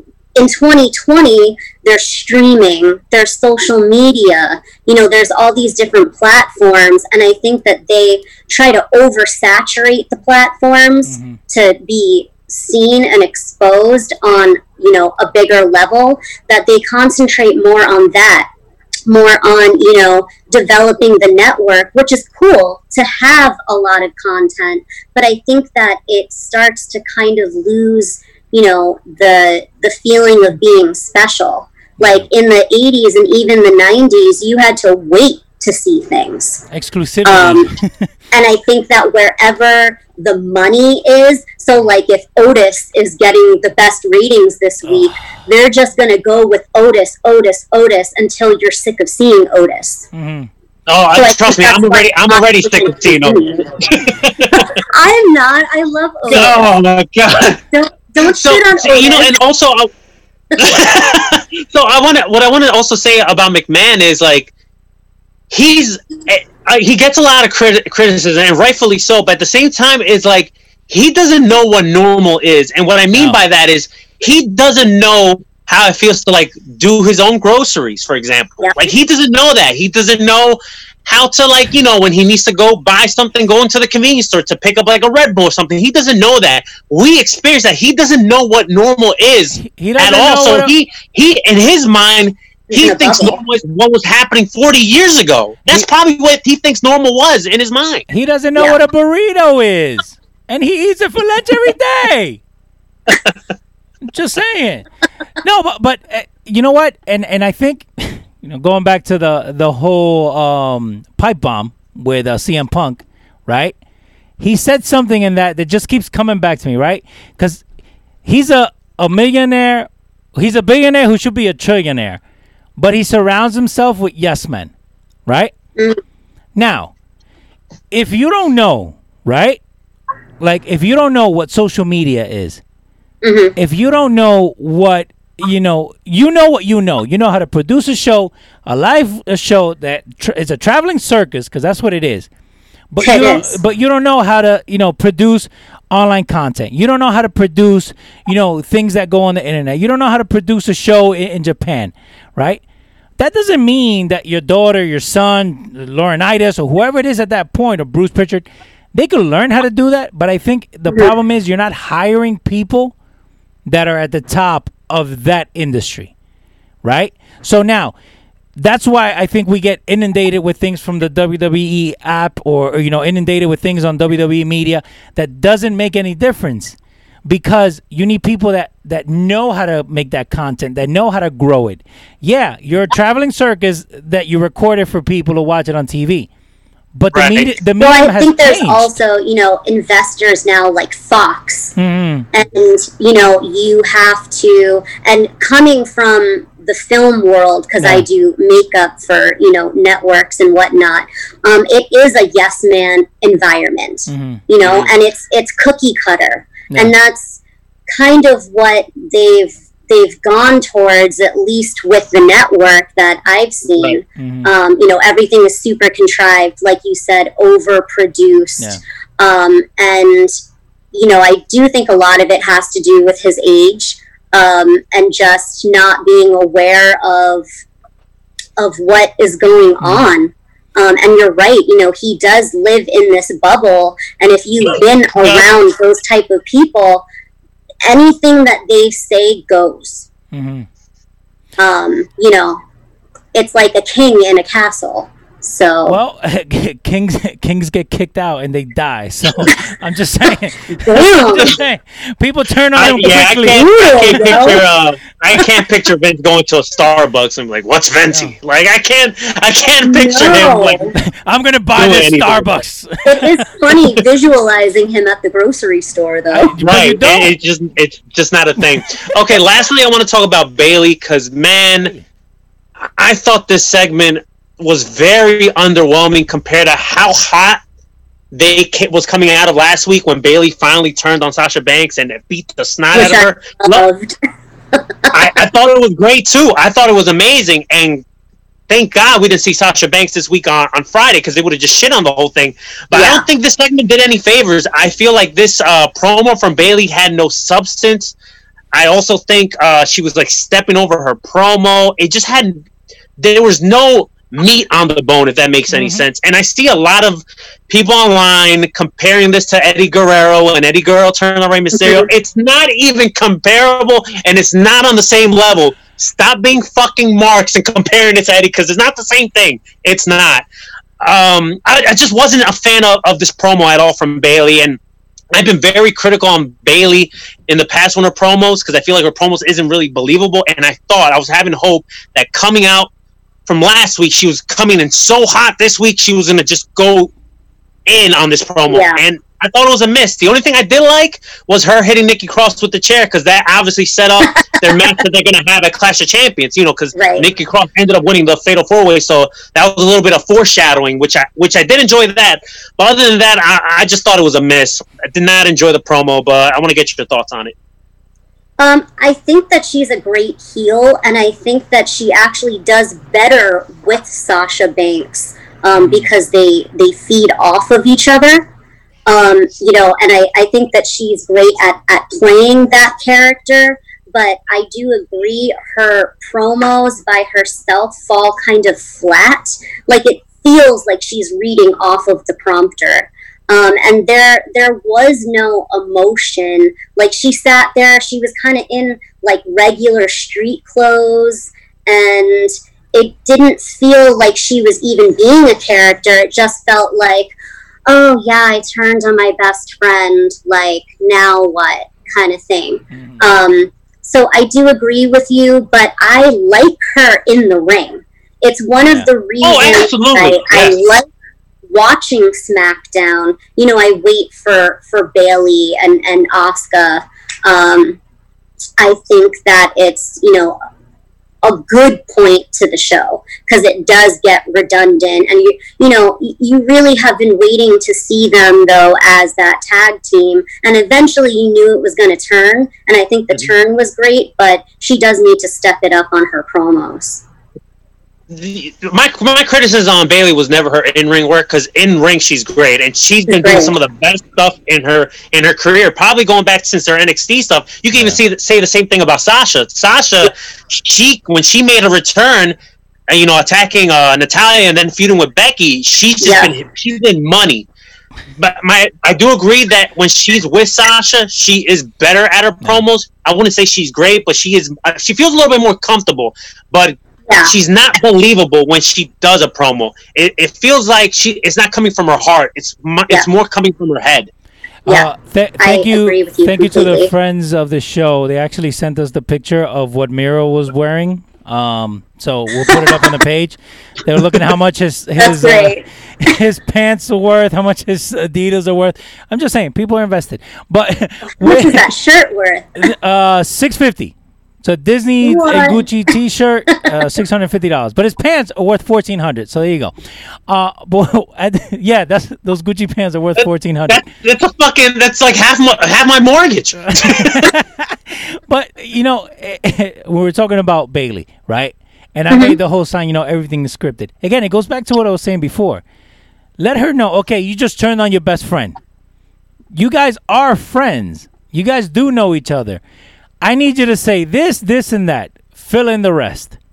I think you would have gotten a better promo. You've gotten a better reaction from her because it would mean something, not where somebody else is going to write it that doesn't know them both, that it doesn't ride with them, that doesn't understand the dynamic. You're right. With what she started last week with the turn, that was perfect. Now tell me this: Have you had fans on the in the stands?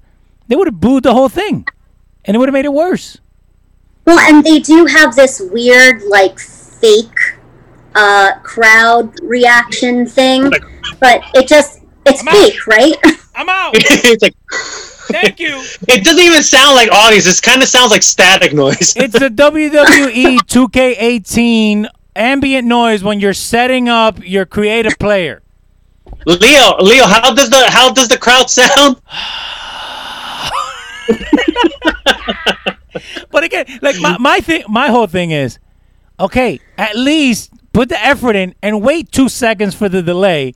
Yo, that did you happen. catch? Did you catch this week during one of the matches during the pins? They added crowd noise to do the one, two. Did you guys catch that? yes, I caught that. I caught that. And I do And it was- catch sometimes the, the, the clapping is off. Like, they haven't Yeah, no, the and even the count was off too. It was like Yeah. one, one, two, Okay. two. It was off. It was So- completely off. So if if you guys are actually in the whole Thunderdome thing and you spend your time clapping and cheering, I'm gonna give you a little secret. You're not on the air. You're not on the air. No, but I really do enjoy the people in the background, like, Yeah, but, okay, but that's that's fine because you're adding something visual to it, right? But don't Yeah. lie to me and tell me, oh yeah, you know, Mario from New York is saying one, two, because they're not doing that. I just, man, I'm just saying, if you're in Oh, Thunderdome, don't even turn on your we're mic. waiting to see somebody, like, strip or something. There, there has, you know, the first week of the whole Thunderdome gimmick, there there was some questionable stuff. I think at one point we saw like a picture of Chris Benoit. We saw a KKK member. Yeah. Uh, what else did we see, Leo? Kenny Omega, you had him on there. Kenny Omega. on Kenny the- Omega was on there. Uh, what? No, Fi- Fire Velveteen Dream. They put that on there. Fire for a Velveteen Dream. There was a couple of questionable stuff on there. minute. And of That's course, we fun. got to hear. How do you monitor that? But you Like, you can't. real? But you can't, right? Because Yeah. even if you have a delay, right? And and we have a delay here, but you know whatever, we're not going to monitor anything. But to the WWE again, going back to that whole big machine, you have Mm-hmm. to trust in that person that you put in charge for them to do that. Now, you can't control that. The, the way that I see it is this. You guys remember when WWE used to have like the call-in shows? right? Where where um, Jim Ross was just sitting in, in front of the monitors. And like, Didn't people JR call go on like on a rant, like he chastised Okay. some caller? Okay, so exactly. So wh- it, when you screen a call, right, for somebody to come on, you're off the air. You talk to them. Okay, what are you going to talk about? What do you have? Oh, I have a joke. Okay, tell me the joke, right? But then you can't control that. That's what they say when they get on the air. Right, you can't control that because they could tell you some bullshit at first, and then when they go on the air, it's completely No, different. They, they can It's actually like the Joker. Yeah, they, they can tell you something funny, right, off the air, and then they get nervous or whatever, and then it doesn't come off the same way on the air. And then the one that looks bad is the person taking the call. Now, Right. why, do, why does this turn into the whole Thunderdome thing? Because you can explain to wrestling fans, which again, we're stupid. You can explain to us, hey, no, no obscene uh, gestures, no, you know, brands or anything, none of this, none of that. And what is the first thing that you do? You put on a KKK hat. You put on Fire Velveteen Dream. You you take a picture of Chris Benoit, and you all you do is Photoshop the, the little thing in his shirt, and then you put it on the like hello, like that's I what we think we even saw. things. I think we even saw like an act of terrorism. I think like someone got beheaded, and they like showed it like for like a mini second. They, they, I they, s- yeah, Oh but again, there's no way that you can control that. And again, that's why we can't have nice things because they give you especially this with wrestling fans. Wrestling fans can never have nice things. Even going back to All Out, we saw the fan that jumped, uh, you know, uh, to Jon Moxley trying to like attack him or something. Yeah, by, Oh, by yeah, the way, yeah, I did see that. By the way, Chris Brown, shut up. I'm sorry. You're stupid. You cannot tell me that the fan was going on his way to congratulate Moxley. For what? He's walking into the ring. The guy was just trying to get his five seconds, 15 seconds of Yeah. Fame. And, well, and I think and that's the thing with the Thunderdome is like, you know, we live in this world where somebody does something and it's Yeah. stupid and they go viral. And then all of a sudden they're a YouTube star or an Instagram star. So I think that's just the world that we live in right now. Everyone's looking for that, you know, that five minutes of fame that'll get them endorsed by a company. Yeah, but but the, okay, let's say you try it, right? Thunderdome, you're in there. You put the, you know, the whole KKK thing. How do people know it's you? You know, how do people Well, the, know? well, those people are just trying to troll, no, but, Leo. but what I'm saying is this, right? So, and again, Mario Well, knows. I this. know that if I were going to Uh-huh. do that, I would then look for it, screenshot it, and be like, "Look at me on the WWE this." You know, um, Yeah. I think that that's just if you're going to do something Mm-hmm. like that, you're probably going to be self-promoting it Yeah. unless you're really a psychopath.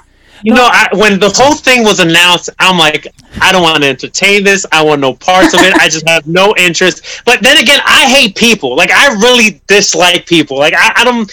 I'm very standoffish. Like, I, I just don't like, especially when it comes to wrestling fans. Like, we're our Well, own worst there's enemy. a lot of weird wrestling fans. Yes, they are. And trust me, a lot of them watch this show too and listen to What us. up, guys? We love you. We love Mwah. you know, uh, uh, so I always think that everything's a work, up to and including. I love soccer, and I still think that happens in soccer is a work. But what I'm going to say is this: too. this whole Thunderdome thing. Don't think that people are going to get on past like next week, and this is why. Do you think that every single person that's been on this Thunderdome, they haven't been recording for them to the WWE get the couple of little clips that they need? They don't need new people to come on because do you really sit there and watch every single person that's on the Thunderdome? All they gotta do is hit like random, and then it looks like Yeah. a whole bunch of new people. Oh, that's You know- that's very true. I didn't even think of that. Of course, they're recording a lot of these fucking visuals and they They're just replaying it and they'll put it like in a movie. everyone. Yeah, yeah. I didn't. I was thinking that it was live and people are crazy, and I've been waiting to see some craziness. Yeah, but, I, I went I went a different direction. I'm like, man, there's a lot of ugly people on this Thunderdome. Oh yeah, I I do that too. I point them out like, oh my god, that one's definitely a serial killer right there. like he's Good see good his thing- get up, yeah. he's a serial killer. oh, you look at the stuff behind him, like really, does he have like a tiger behind him? Anyway, but again, I think it's a work. I think what ultimately WWE is gonna do, they're gonna have enough material to not need people to come on because people do stupid shit. So now, for the last month, month and a half of this Thunderdome, has it been that long? Anyway, you're you're Yeah. gonna you're gonna have enough content where hey, you can have your your your video guys just change the color of this or make it different or, or again, and then all you gotta do is press a button and then yay, everybody's cheering or hey, everybody's booing. You have enough. Just saying. I, I think it's a work. Go ahead. oh man, well that that's about it. That's Devin, I want to thank you for joining us to do the, the podcast. This I think this might be one of my favorite podcasts because your takes are hilarious. You definitely are knowledgeable, and we definitely need to have you back on the show at some point. She hates I would love to. It was a pleasure being on with you guys and being able to talk about wrestling outside of my apartment is great. Listen, you you have a home here, so whenever you want to be on the show, you're more than welcome. Um, is there anything you want to plug? Anything you want to say that you're working on that you want to just put out there? Uh, you know, you could pu- plug your social media, everything that you're working on, anything you want to plug. Sure, yeah. So currently, um, I just got hired by a publishing company. Um, so I'm going to be doing freelance illustration for them. They're called Paperclip Publishing. Um, and then also, um, I do a lot of modeling work and I do a lot of makeup work for people. Um, so my website is www.devindolfacealexis.com.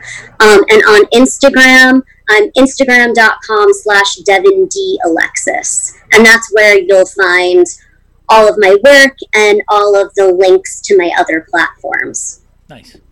That sounds good. We'll definitely we'll tag you on the post once we uh, put our uh, podcast. Once the podcast's up, I think Leo, you already put it on the Facebook feed, right? Yep. Yep. I'm Yes, like. I, I've been making little posts here and there about, uh, you know, having people tune in. yeah. No. All right. Well, go Go ahead. Go ahead. ahead, Leo. Go ahead, Leo. No, so so what I did is I actually put the link right to your um to your webpage right on the um, on the comments, and then we'll also add it when we do the post, so people will be able to get to it right from there. Yeah, well, uh, you just send me just send me a message how to put everything, you know, your website, whatever, and I'll, I'll definitely put it on the bio. Like I said, Okay. thank you so much for joining the show, and I'll send you a message once uh once we get off the air. All right.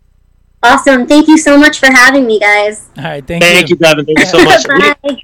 All right. Bye, Leo. What's your plugs in, bro?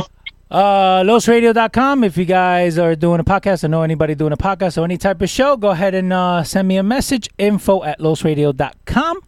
I'm I'm moving the, the thing here, but the computer's over there. This has been a shit show. But it actually came out very well. So No, it came out. Listen, man, I'm gonna have so much fun writing the bio on this episode because Devin's takes are hilarious. They're in a good way, like in a positive way. How do you hate somebody's face? That's what I'm trying to figure Well, out. I mean, I mean, Vince McMahon does, did hate Christian's face and wanted to put like a green dot over his face or a blue dot or something. But anyway, yeah, losradio.com. You guys can go ahead and follow everything that we're doing. And just remember to share this video too, because uh, we're planning on some things. Mario, your plugs.